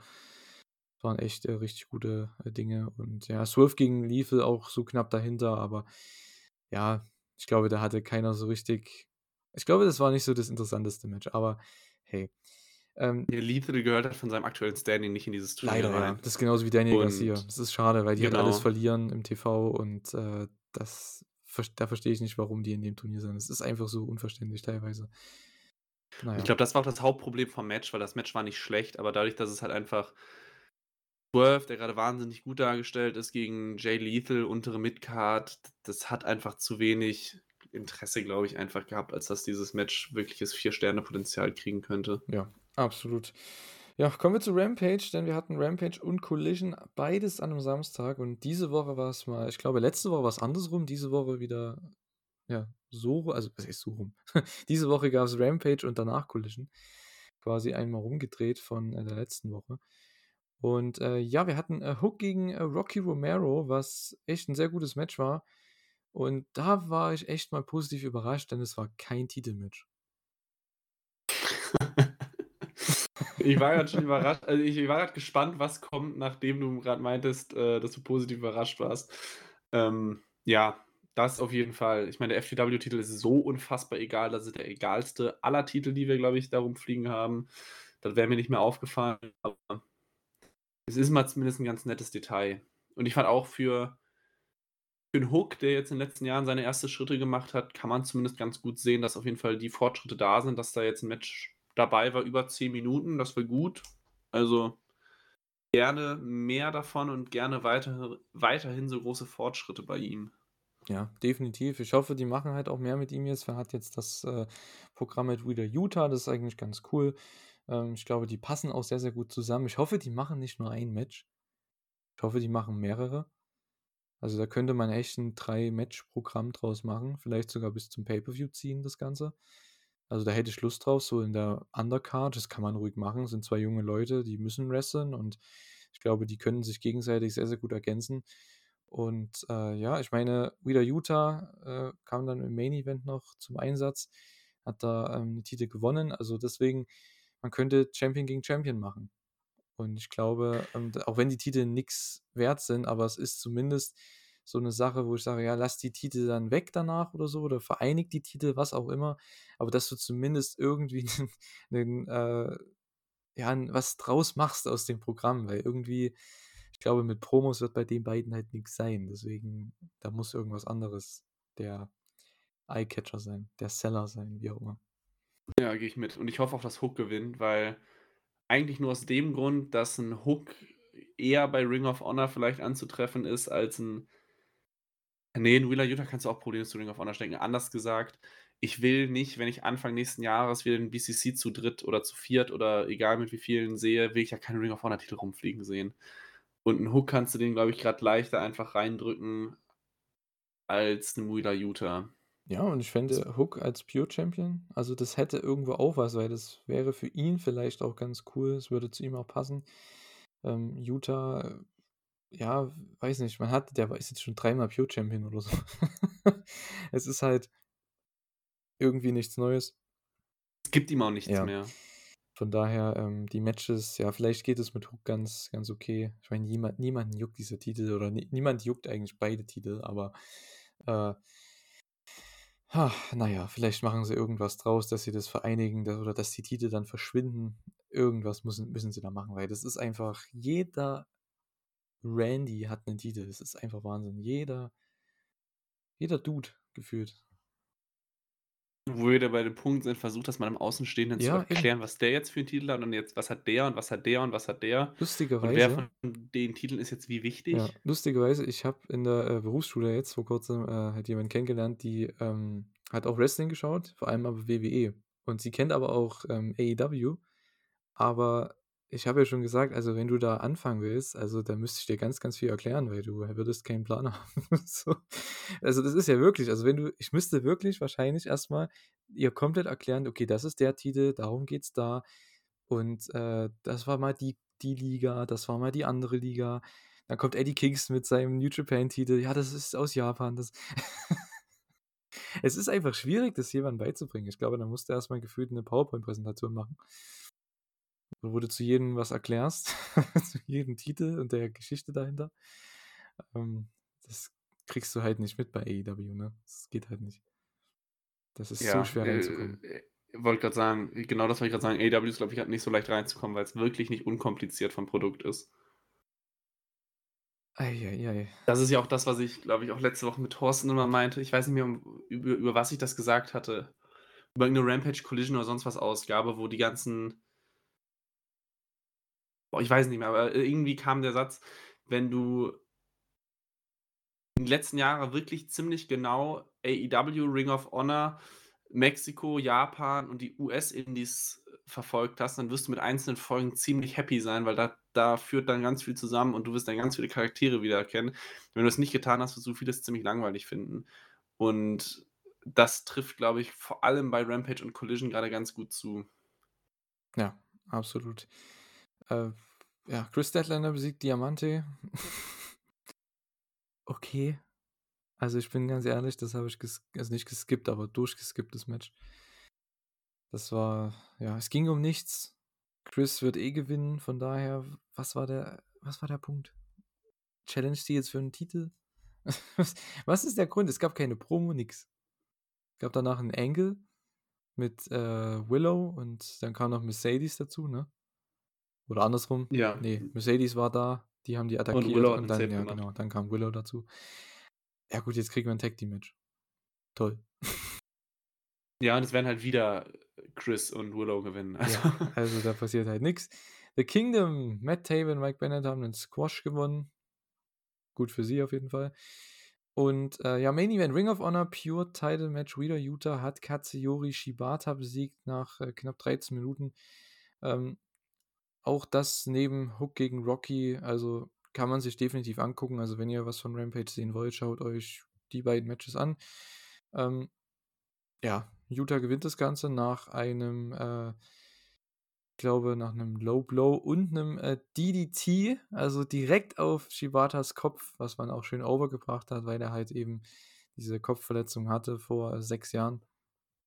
Ich glaube, 7 Jahren? 6, 7 Jahren? Ich glaube, irgendwie so was. Und, äh, ja, das hat man eigentlich echt ganz gut gemacht für 'n Finish und, äh, hat ihn dann in seinen Cradle da, wie heißt der, Seatbelt, glaube ich, eingerollt Ja. und, äh, hat ihn besiegt. Und ja, Yuta ist damit dreifacher Ring of Honor Pure Champion. Shibata wahrscheinlich wieder auf dem Weg zurück nach Japan für 'ne gewisse Zeit. Mal schauen, vielleicht sehen wir ihn ho hoffentlich bald wieder. Da wird sich, äh, Kata natürlich sehr freuen. Ich denke, die war etwas traurig, als sie das gesehen hat. Das kann gut sein. Äh, ja, ich glaube, zu dem Match und zu dem Titel haben wir, glaube ich, schon das meiste gesagt. Von mir aus können wir direkt zu Collision weitergehen. Absolut. Ja, AEW Collision, ich habe es tatsächlich nacheinander geguckt. Rampage und Collision war vielleicht ein Fehler. Äh, Respekt dafür. ja, Respekt dafür, wenn ich mir das hier auch so angucke, so also, das Einzige, was man sich da echt auch wieder angucken kann, ist halt der Opener und der Main Event, wie bei Rampage. Das sind die beiden Turniermatches, die es hier gab in der Blue League vom, äh, Continental Classic. Wir hatten Castagnoli gegen Garcia im Opener. 10 Minuten, gutes Match, aber es das Problem ist halt die hätten meiner Meinung nach ist nur meine Meinung, aber die hätten entweder bei Mark Briscoe oder bei Daniel Garcia hier gleich mal 'n Upset reinhauen müssen. Dass die hier gewinnen gegen die Größeren, sage ich mal. Weil jetzt ist für jeden wieder klar, okay, Daniel Garcia ist 'n Loser. Der verliert die letzten Wochen schon, okay, jetzt verliert er wieder. Ma Hm, ja, ne? da kannst du noch 'n bisschen mit argumentieren, wie eben schon gesagt, ist ja grad irgendwie Teil der Storyline, aber ja, Daniel Garcia, äh, hat jetzt schon mal gezeigt, dass er auf jeden Fall keine Chance hat, diese Gruppe irgendwie auch nur im Entferntesten gewinnen zu können. Ja, es vielleicht kriegt er 'n Sieg über Danielson, keine Ahnung. Das ist so das Einzige, was ich mir vorstellen kann. Der andere, ähm, mit äh, oder die andere Sache mit Mark Briscoe. Ich hoffe, Mark Briscoe kriegt dann vielleicht dann 'nen Sieg über Jay, ähm, weil der hatte ja, glaube ich, verloren, ne, vor dem Pay-per-View. Also, vielleicht Mhm. macht man da 50:50 Booking, mal schauen. Äh, ja, aber ich hoffe, dass die zumindest 1, 2 Siege bekommen, weil das sollte schon irgendwie der Fall sein. Ich hoffe, dass wir am Ende trotzdem so 3 Leute am letzten Tag so wird es halt in Japan immer gebookt, dass du am letzten Tag immer so 3 Leute meistens hast in jedem Block, ähm, die noch möglich sind, die weiterkommen können. Und dann verlieren die halt das letzte Match oder haben nur 'n Draw und dann der letzte Main Event gewinnt dann halt und ist dann durch oder so. Ich finde, so was ist äh, so wird das ja eigentlich traditionell gebookt. Ich hoffe, das machen sie ja auch, dass sie nicht einen hier komplett da ab ja, abgeschlagen Letzter werden lassen oder so. Das wäre echt blöd. Ja, ich glaube sogar bei der Gruppe, also jetzt bei der Blue, ähm würde es mich nicht wundern, wenn die jetzt beispielsweise Kingston hat jetzt das 1. Match verloren, wenn sie noch das 2. Match verlieren lassen, damit der halt dann noch mal halt wie der Phönix aus der Asche steigen kann und sich dann 2 Siege holt und dann wahrscheinlich mit seinem letzten Match entscheiden kann, ob er die Gruppe gewinnt und damit seine Titel behalten kann oder nicht. Ich glaube, da wird's irgendwie drauf hinauslaufen. Ich glaube, Eddie Kingston wird mit die entscheidende Personalie in der Gruppe sein. Nicht mal, dass er die Gruppe dann zwingend gewinnt, aber dass er zumindest dann die das Zünglein an der Waage ist.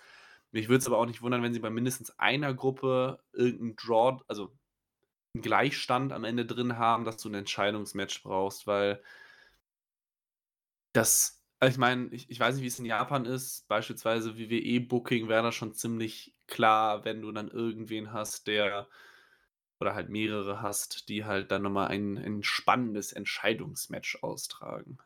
Ja, natürlich. Also, das hast du meistens im letzten Match von der letzten Blockshow. Also, da hast du meistens dann 2 Leute, die noch möglich sind. Und dann hast du meist dann eher noch in den Matches davor in den 1, 2 Matches davor immer meistens noch einen oder vielleicht mal noch 2, die zumindest rechnerisch noch drin sind, die noch gewinnen können. Da geht's ja dann auch um die nennt sich ja dann Tiebreaker, also wer dann gegen wen auch äh, gewonnen hat, bei Gleichpunktstand halt, ne?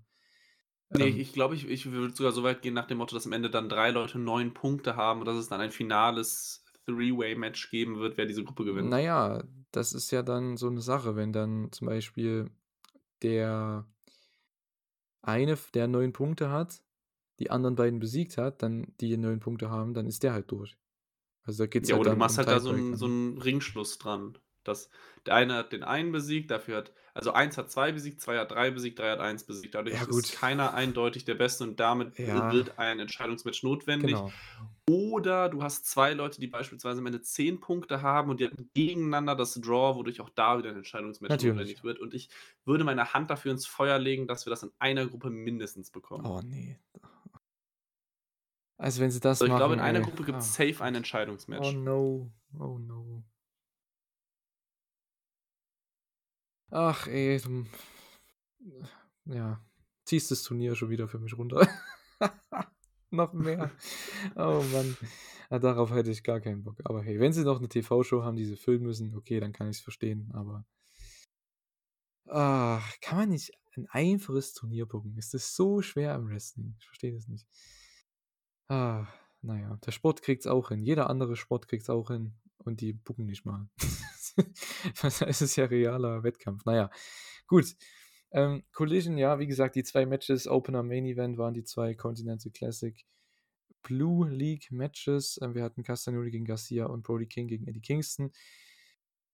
Ja, für mich, äh, das bessere Match war der Main Event. Das ist genau mein Stil, auch Eddies Stil und auch Brodys Stil. Das ist einfach das hat alles wunderbar funktioniert. Ähm, und Brody King hat gewonnen gegen Eddie Kingston tatsächlich, hat seine ersten 3 Punkte damit geholt. Äh, und ja, Castagnoli hat ja gewonnen gegen Garcia.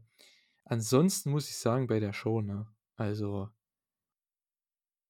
das war ja nix. Also, da bin ich ganz ehrlich, ne? Hast du House of Black gegen Gravity und Commander gesehen? Vollständig? Ne, vollständig nicht. Schade, das hätte ich dir vielleicht noch schreiben können. Das musst du vollständig geguckt haben. Was ein Botch-Fest das war. Das war so geil. Also, ich glaube ich überlege halt dann immer ich will halt immer das Finish halt dann wenigstens noch sehen. Dann überlege ich halt: „Ja, okay, das Match wird so und so lange dauern.“ Bei dem Match war ich mir sicher, dass es äh, dass es 'ne Werbeunterbrechung drin bekommt. Also, habe ich praktisch am Anfang so lange vorgespult, bis die Werbung kam und natürlich die Werbung auch noch, äh, ungefähr dann wieder eingestiegen. So die Picture-Picture-Werbung halt dann ungefähr da drin, glaube ich. Also, es waren dann 5 Minuten roundabout. Mhm. Also, ich weiß nicht, Gravity ich weiß nicht, was der geraucht hat vor dem Match, keine Ahnung, aber der hat gefühlt jeden 2. Move gebotcht. Also, da war irgendwas dabei, es gab Abstimmungsschwierigkeiten. Als Commander im Match war, ging alles wunderbar.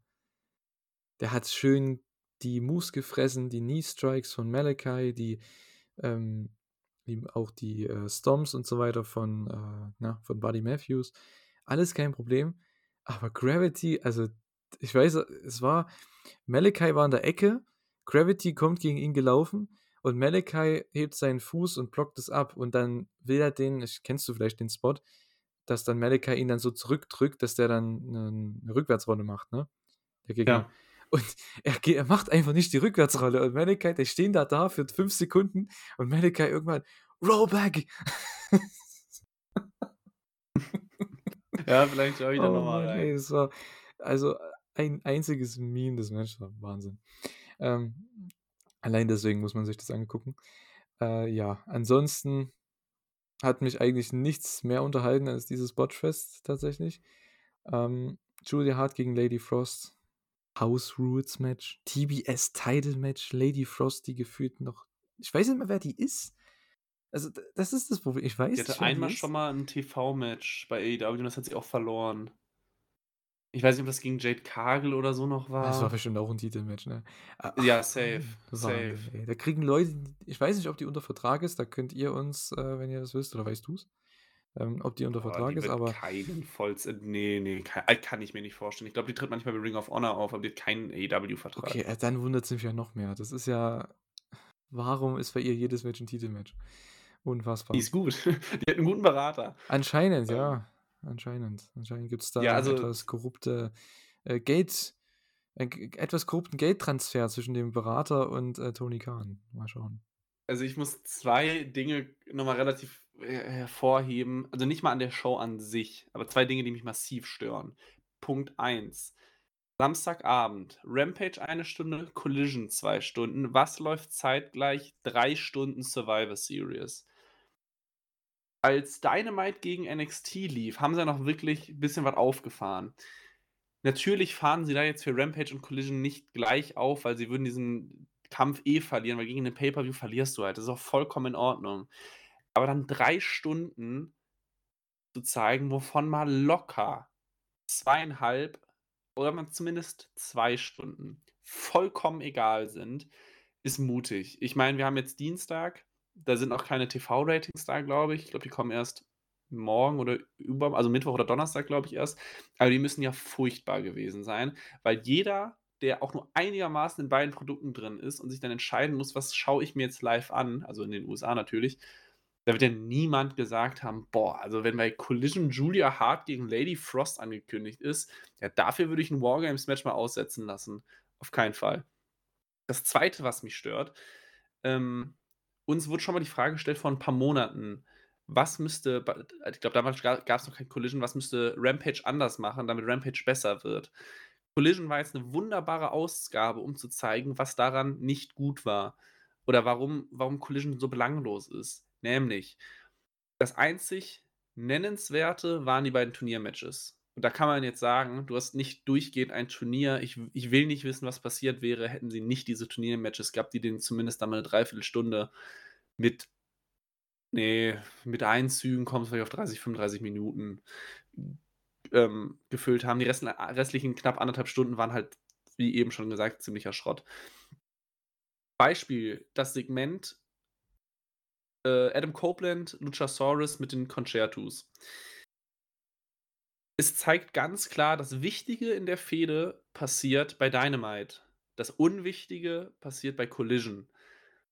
Das Einzige, was bei Collision einigermaßen auftritt, wo man sagen kann, das ist so 'n bisschen dafür könnte man Collision einschalten, ist eigentlich Ricky Starks. Vielleicht noch FTR, die auch oft bei Collision auftreten. Und alle anderen sind eher bei Dynamite oder fast nur bei Dynamite. Und die sonstigen, ich sage mal, Collision-Only-Leute, wenn's davon welche gibt, vielleicht 'n paar wenige, die sind zu belanglos. Es gibt einfach keinen Grund, Collision einzuschauen. Spätestens seit und über ihn kann man jetzt sagen, was man möchte, aber seit Punk weg ist, hat Collision jegliche Relevanz verloren.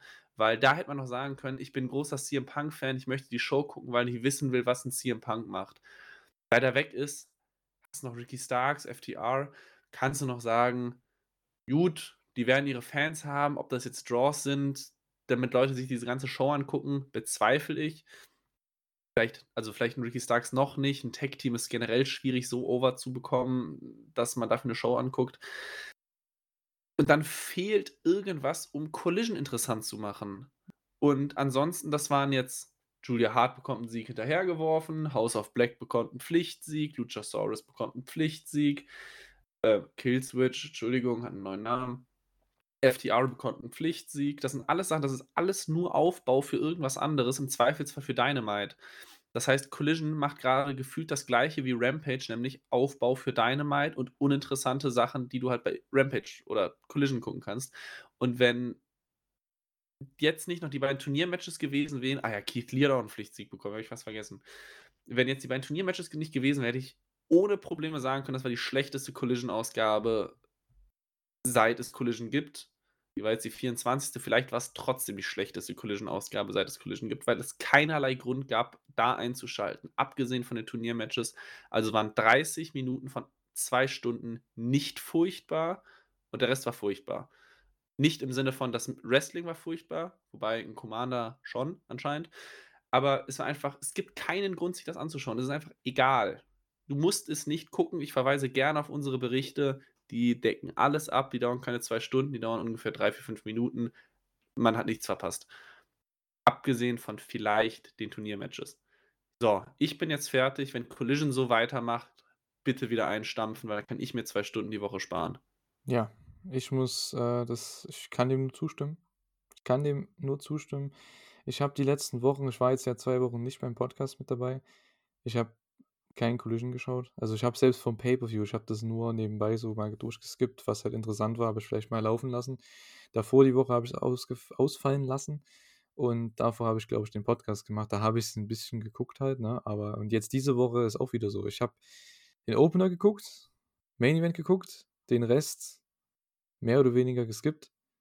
Also beziehungsweise halt zum Ende geskippt, ob da irgend 'nen Angle passiert, wie jetzt bei Killswitch gegen The Boys, dass dann halt Adam Copeland noch kam. Okay, das war halt vielleicht das Wichtigste noch, aber der Rest, ja, das das Botchfest, na gut, das habe ich mir dann angeguckt, weil ich gehört habe, dass es 'n Botchfest war. Ich höre mir mittlerweile echt schon Berichte vorher an oder Reviews, damit ich weiß, was man gucken sollte und was nicht. Und, äh, ja. Das Match habe ich nur geguckt wegen eben den der Gravity Performance. Ansonsten, ja, Julia Hart gegen Lady Frost, du hast ja auch schon angesprochen, das, äh, FTR kriegt 'n Sieg, Keith kriegt 'n Sieg. Ich verstehe es nicht. Es ist einfach AEW verschwendet so viel wertvolle TV-Zeit, um Leute overzubringen, wie Ricky Starks, wie 'nen Big Bill. Die hatten zwar hier 'ne Promo gehabt, das ging mal 3 Minuten, aber ey, die müssten eigentlich die ganze Zeit in den Shows sein. Die sind doch eh noch bei Collision, ne? So ziemlich, oder? Oder FTR oder Ja. so was, ne? House of Black ja Ja, auch ja. 'ne Zeit lang. Die waren ja auch nur bei Collision die ganze Zeit. Ähm, sind sie immer noch teilweise eigentlich. Ähm, es man kann doch Leute so 'n bisschen aufteilen. Keith Lee, lass die doch relevant werden. Lass die doch wirklich die ganze Zeit die Shows irgendwie befüllen, dass du weißt: „Okay, die Leute gehören zu Collision und da sehen wir die und die sind die Topstars.“ Klar hast du dann auch Leute wie Lee Moriarty oder, ähm, Commander, die kannst du auch nur bei Collision lassen. Die können auch öfters eher, sage ich jetzt mal, 2. Garde sein, aber dass du zumindest diese großen Leute, die Stars, die auch Leut wo die Leute auch sagen: „Hey, die sehen wir als Stars“, wie eben FTR, wie Ricky Starks, wie Big Bill, wie House of Black, ähm, wie Eddie Kingston, Bryan Danielson, Andrade, Christian Cage. Dann lasst die doch alle bei Collision und baut da was drum auf und macht 'n a anderes, ich sage jetzt mal, Dynamite-Roster mit Swerve, mit, äh, der Elite, mit Kenny, mit Jericho, MJF, Adam Cole, Joe, Wardlow. Macht doch da so da das eine die einen Top-Leute und bei der anderen Show die anderen Top-Leute. Ich verstehe das nicht, was daran so schwer ist. Die verschwenden so viel wertvolle TV-Zeit, in denen die Leute overbringen könnten, durch Segmente, durch Promos. Ich verstehe das nicht. Und Ricky Starks kriegt 3 Minuten bei der Show. Checke das Das nicht. Einzige, was Collision grade also, es du hast eigentlich 2 Möglichkeiten, Collision zu retten. So wie du grad gesagt hast, du machst eigentlich so so 'ne Art Roster-Split. Es muss ja nicht mal 'n strenger Split sein, aber einfach nur, dass du sagst: „Okay, die Leute lassen wir da auftauchen, denen geben wir Sendezeit, auf die setzen wir. Das sind unsere Zugpferde der Show“, wie es ja auch 'n Stück weit mit Punk der Fall war. Oder du musst halt wirf alle Segmente von alle Segmente und Matches von Dynamite und Collision aus der Woche in einen großen Topf und teile die beiden fair auf, sodass du sagen kannst: „Da hast du 'n paar wichtige und gute Sachen, da hast du 'n paar wichtige, gute Sachen.“ Sorte Dynamite mit MJF und Joe beziehungsweise der ganzen ähm der ganzen Sache rund um Christian Cage. Die beiden wichtigsten Segmente und die besseren Matches. Und Collision stand ziemlich steht ziemlich leer da. Collision wirkt grade so wie das SmackDown 2013 ungefähr, wo alles Wichtige bei Raw stattgefunden hat und 2 Stunden SmackDown purer Krampf war. Weil es gab keinen Roster-Split, du hast einfach nur die Unwichtigen gesehen und die die unwichtigen Segmente, die unwichtigen Leute und die, die da halt mal sich 'n Sieg abgeholt haben. Und das ist grade Collision das nach 24 Ausgaben, nach 'nem halben Jahr. Eins von den beiden Sachen ist muss, glaube ich, irgendwie der Weg sein oder Collision wird auch, was TV-Zahlen angeht, in den nächsten paar Wochen wahrscheinlich irgendwann, äh, keine 300.000 mehr knacken, weil Samstagabend ist eh 'n schwieriger Sendeplatz und eher Tendenz noch weiter nach unten. Ich weiß nicht, was grad die neuesten Zahlen sind. Aber das werden sie nicht halten können. Ja, die müssen sich da was einfallen lassen. Vor allem, ich finde es schade, weil es ist einfach ich glaube, wir alle sind ja bei den meisten Leuten ich meine, gut, Lady Frost ist jetzt nicht bei AEW und Gravity auch nicht. Ähm, ich weiß nicht bei den Boys, ich glaube, die sind auch nicht unter Vertrag. Aber der die restlichen Leute, die jetzt hier bei der Show waren, die auch alle unter Vertrag sind, die sind ja alle auch gut. Das ist ja das Ding. Und die können was. Und wenn du denen einfach mal Zeit gibst, sich overzubringen, was man ja mit Ricky Starks gemacht hat über das letzte Jahr, dann geht das auch. Aber das, das muss man halt auch weitermachen. Die muss man dann halt auf, ja, wie du schon sagst, auf diese Zugpferde, muss man dann auch setzen. Oder House of Black zum Beispiel, klar, die haben jetzt hier ein Match gewonnen. Und dann hatten die nach dem FTA-Match noch irgend so eine, kom eine komische Promo gehabt. Ich weiß nicht, Malachi hat da irgendwas gesagt, dann gingen die Lichter aus und dann gingen sie wieder an. Und null Heat. Es war totenstille in der Arena. Ich glaube, keiner wusste, was da abgeht. Und das sind mit die Top-Leute bei Collision. FTA und House of Black. Und es war totenstille bei dem Engel, was die gemacht haben.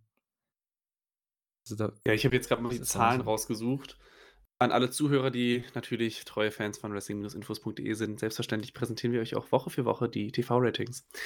Ähm, in den ersten Wochen war Collision meistens über 500.000 Zuschauer. Dann konnten sie relativ lange irgendwas immer so zwischen 450 und 550.000 halten.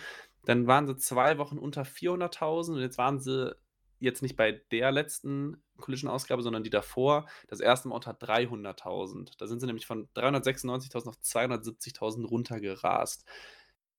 Während Survivor Series werden die auch wahrscheinlich nicht mehr diese 270.000 Zuschauer gehalten haben. Die, wie gesagt, die, die Zahlen gibt es erst morgen oder übermorgen. Aber wenn sie so weitermachen, dann können sie wahrscheinlich froh sein, wenn sie diese 270.000 halten, weil es gibt keinen Grund, diese Show zu gucken. Und dann werden sie wahrscheinlich irgendwo um die 200.000 rumpendeln. Und das ist dann für eine zweistündige TV-Show von AEW schon wirklich brutal wenig. Ja, absolut. Du kannst dir zwar die Matches angucken, so man hat halt immer jetzt diese Turniermatches, die kann man sich rauspicken, aber das sind 20 Minuten, okay. Macht man jede Woche. aber der Rest der Show, also das ist schon krass, wenn ich sage jetzt mal, 75% der Show komplett irrelevant ist. Ne? Das ist, äh, boah, die müssen sich was einfallen lassen. Auch bei, ich meine, ja. Dynamites finde ich mittlerweile auch nicht mehr so must-see, wie es die letzten Jahre war. Aber es ist trotzdem noch mit absolutem Abstand die interessanteste Show. Da, wie du schon gesagt hast, da passieren die interessantesten Dinge, die wichtigsten Angles der World Champion ist immer bei äh, Dynamite, also das zeigt ja eigentlich schon, dass das die wichtigere Show ist. Und äh, ja, man hat oftmals, nicht immer, aber oftmals auch die besseren Matches. Also, ich bin mittlerweile auch so. Also, Dynamite schaue ich mir gerne an jede Woche. Mittlerweile durch äh, meine berufliche Situation ähm, eher verspätet, nicht mehr Donnerstag gleich, sondern ich werde es wahrscheinlich immer erst so Freitag, spätestens Samstag sehen können. Aber äh, trotzdem, Dynamite ist für mich ein Muss jede Woche. Da weiß ich, da passiert was, da weiß ich, da sehe ich gutes Wrestling und solide Angles und ich weiß, wie es weitergeht bis zum nächsten Pay-Per-View. Bei Collision, da ist mir das komplett Latte und Rampage, da brauchen wir gar nicht drüber zu reden. Ja, und man muss einfach sagen, im Jahr 2023 sind so gute 7-Minuten-Matches, wie sie gerne bei Rampage oder auch bei Collision zu sehen sind, auch einfach kein Alleinstellungsmerkmal, nicht mal im Sinne von, das sieht man auch bei WWE oder New Japan oder whatever, sondern im Sinne von, das siehst du halt auch bei MLW oder so. Also die kriegen dir auch ein solides 7-Minuten-Match hin. Dafür muss ich nicht Collision gucken. Und vielleicht bin ich dafür zu sehr in dem ganzen Kosmos drin, weil ich natürlich aufgrund von WI ganz viel gucke, was ich früher nicht getan habe. Also von WWE, AEW zu also auch gefühlt alle Shows davon zu NWA, MLW und so weiter. Deswegen bin ich vielleicht eh ein bisschen überladen, was das angeht. Aber mich, mich holt ja kein 7 Minuten, 3-Sterne-Match mehr ab. Das, das sehe ich pro Woche 20 Mal.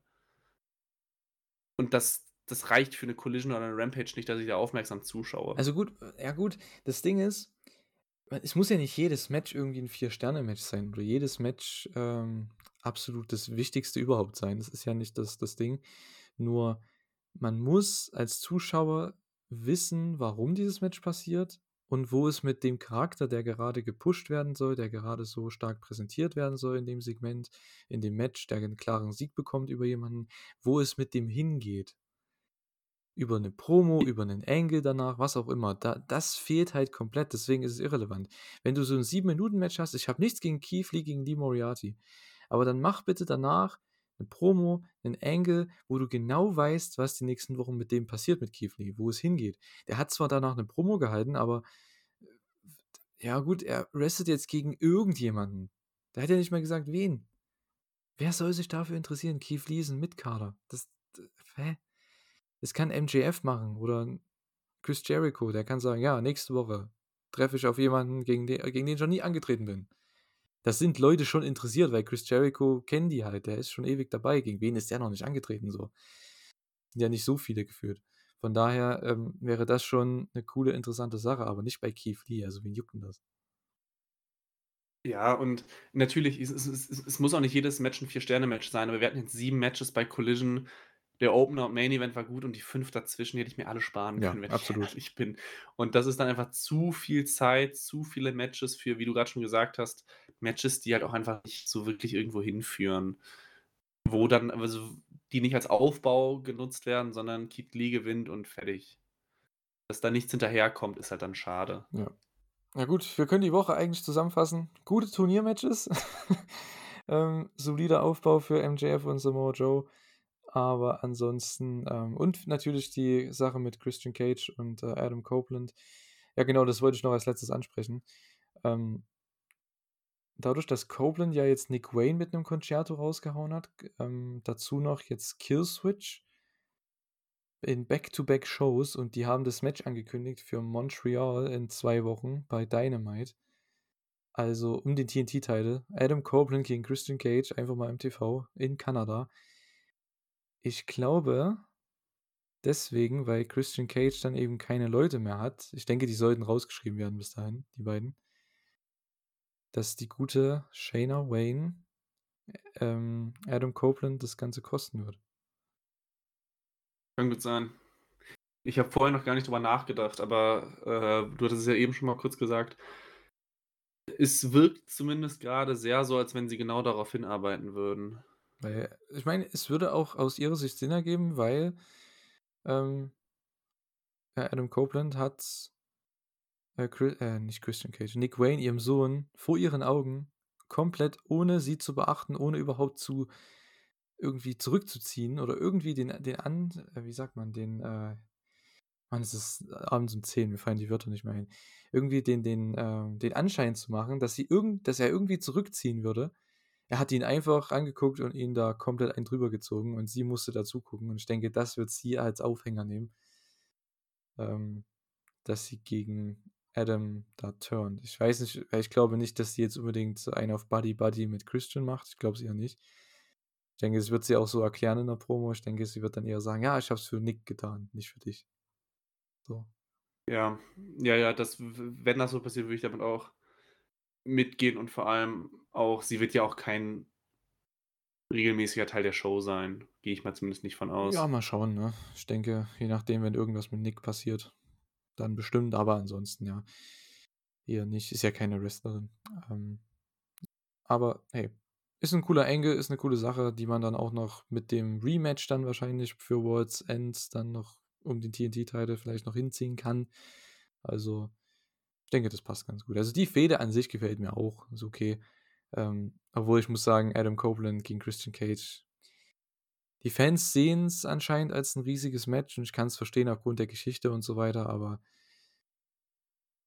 die nochmal in einem Money-Programm 2023 zu sehen, ist erstens wild und zweitens nicht so das, was mich so komplett umhaut, muss ich ehrlich sagen. Aber hey, liegt wahrscheinlich auch an mir, dass ich halt nicht mit denen groß geworden bin. Ich wollte gerade sagen, ich glaube, dass es uns nicht umhaut, ja. ist sehr verständlich.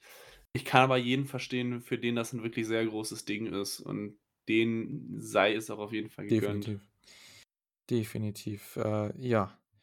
Genau, würde ich sagen, beenden wir das Ganze. Ich habe gerade bei meinem Blick wieder ins Dokument gemerkt, wir haben die Quizmania-Frage komplett vergessen. Äh, äh, ja, super. Aber trotz dessen äh, wollten wir. Ja, dann mache ich das jetzt einfach. Trotzdem, egal. Wenn ihr hier noch zuhört ähm, und ihr wollt gerne mehrere Quizmania-Fragen auf einmal ähm, lesen und beantworten und darüber ein bisschen knobeln, dann könnt ihr nämlich euren eigenen äh, Wrestling-Quiz-Kalender, quasi den Quizmania-Kalender, ähm, selbst euch äh, zulegen. Wäre vielleicht auch ein cooles Weihnachtsgeschenk ne, für jemanden, wenn ihr jemanden habt, Freundeskreis, Familie, dem ihr sowas schenken wollt. Und zwar unter www.quizmania.de. Ähm, da könnt ihr euch das Ganze holen. Das Team, also unser Team, wrestling-infos.de, hat da sehr harte Arbeit geleistet. Und äh, ja, das ging ja jetzt relativ lange Zeit, ne, das Ganze zu erstellen. Und äh, ja, würden wir uns auf jeden Fall im Namen des Teams sehr, sehr freuen, wenn ihr da mal vorbeischauen könnt, könntet. Und äh, ja, könnt ihr euch äh, einen schönen Kalender holen für die nächste Zeit. Wäre cool mit ein paar Wrestling-Quiz-Fragen. Und wenn ihr niemanden habt, dem ihr es schenken könnt, ihr könnt es euch natürlich auch gerne zu Weihnachten selbst wünschen. Oder so, natürlich. Ganz klar.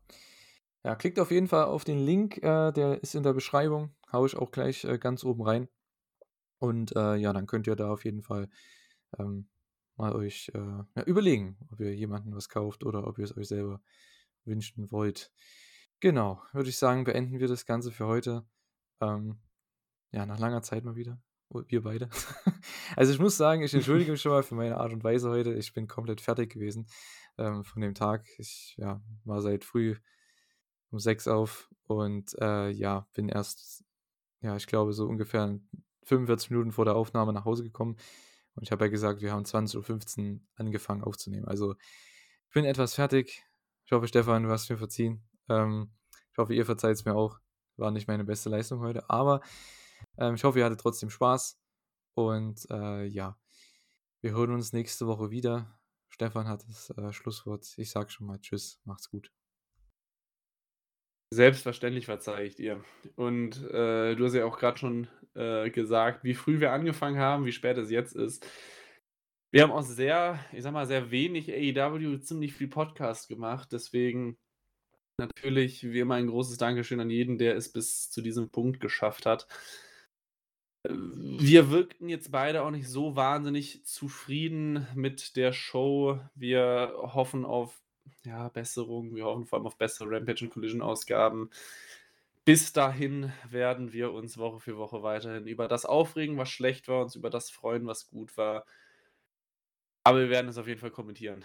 Und mit diesen Worten möchte ich auch mich verabschieden. Bis nächste Woche, bis irgendwann in den nächsten Wochen. Viel Spaß mit Dynamite und den weiteren Shows. Man hört voneinander und tschüss.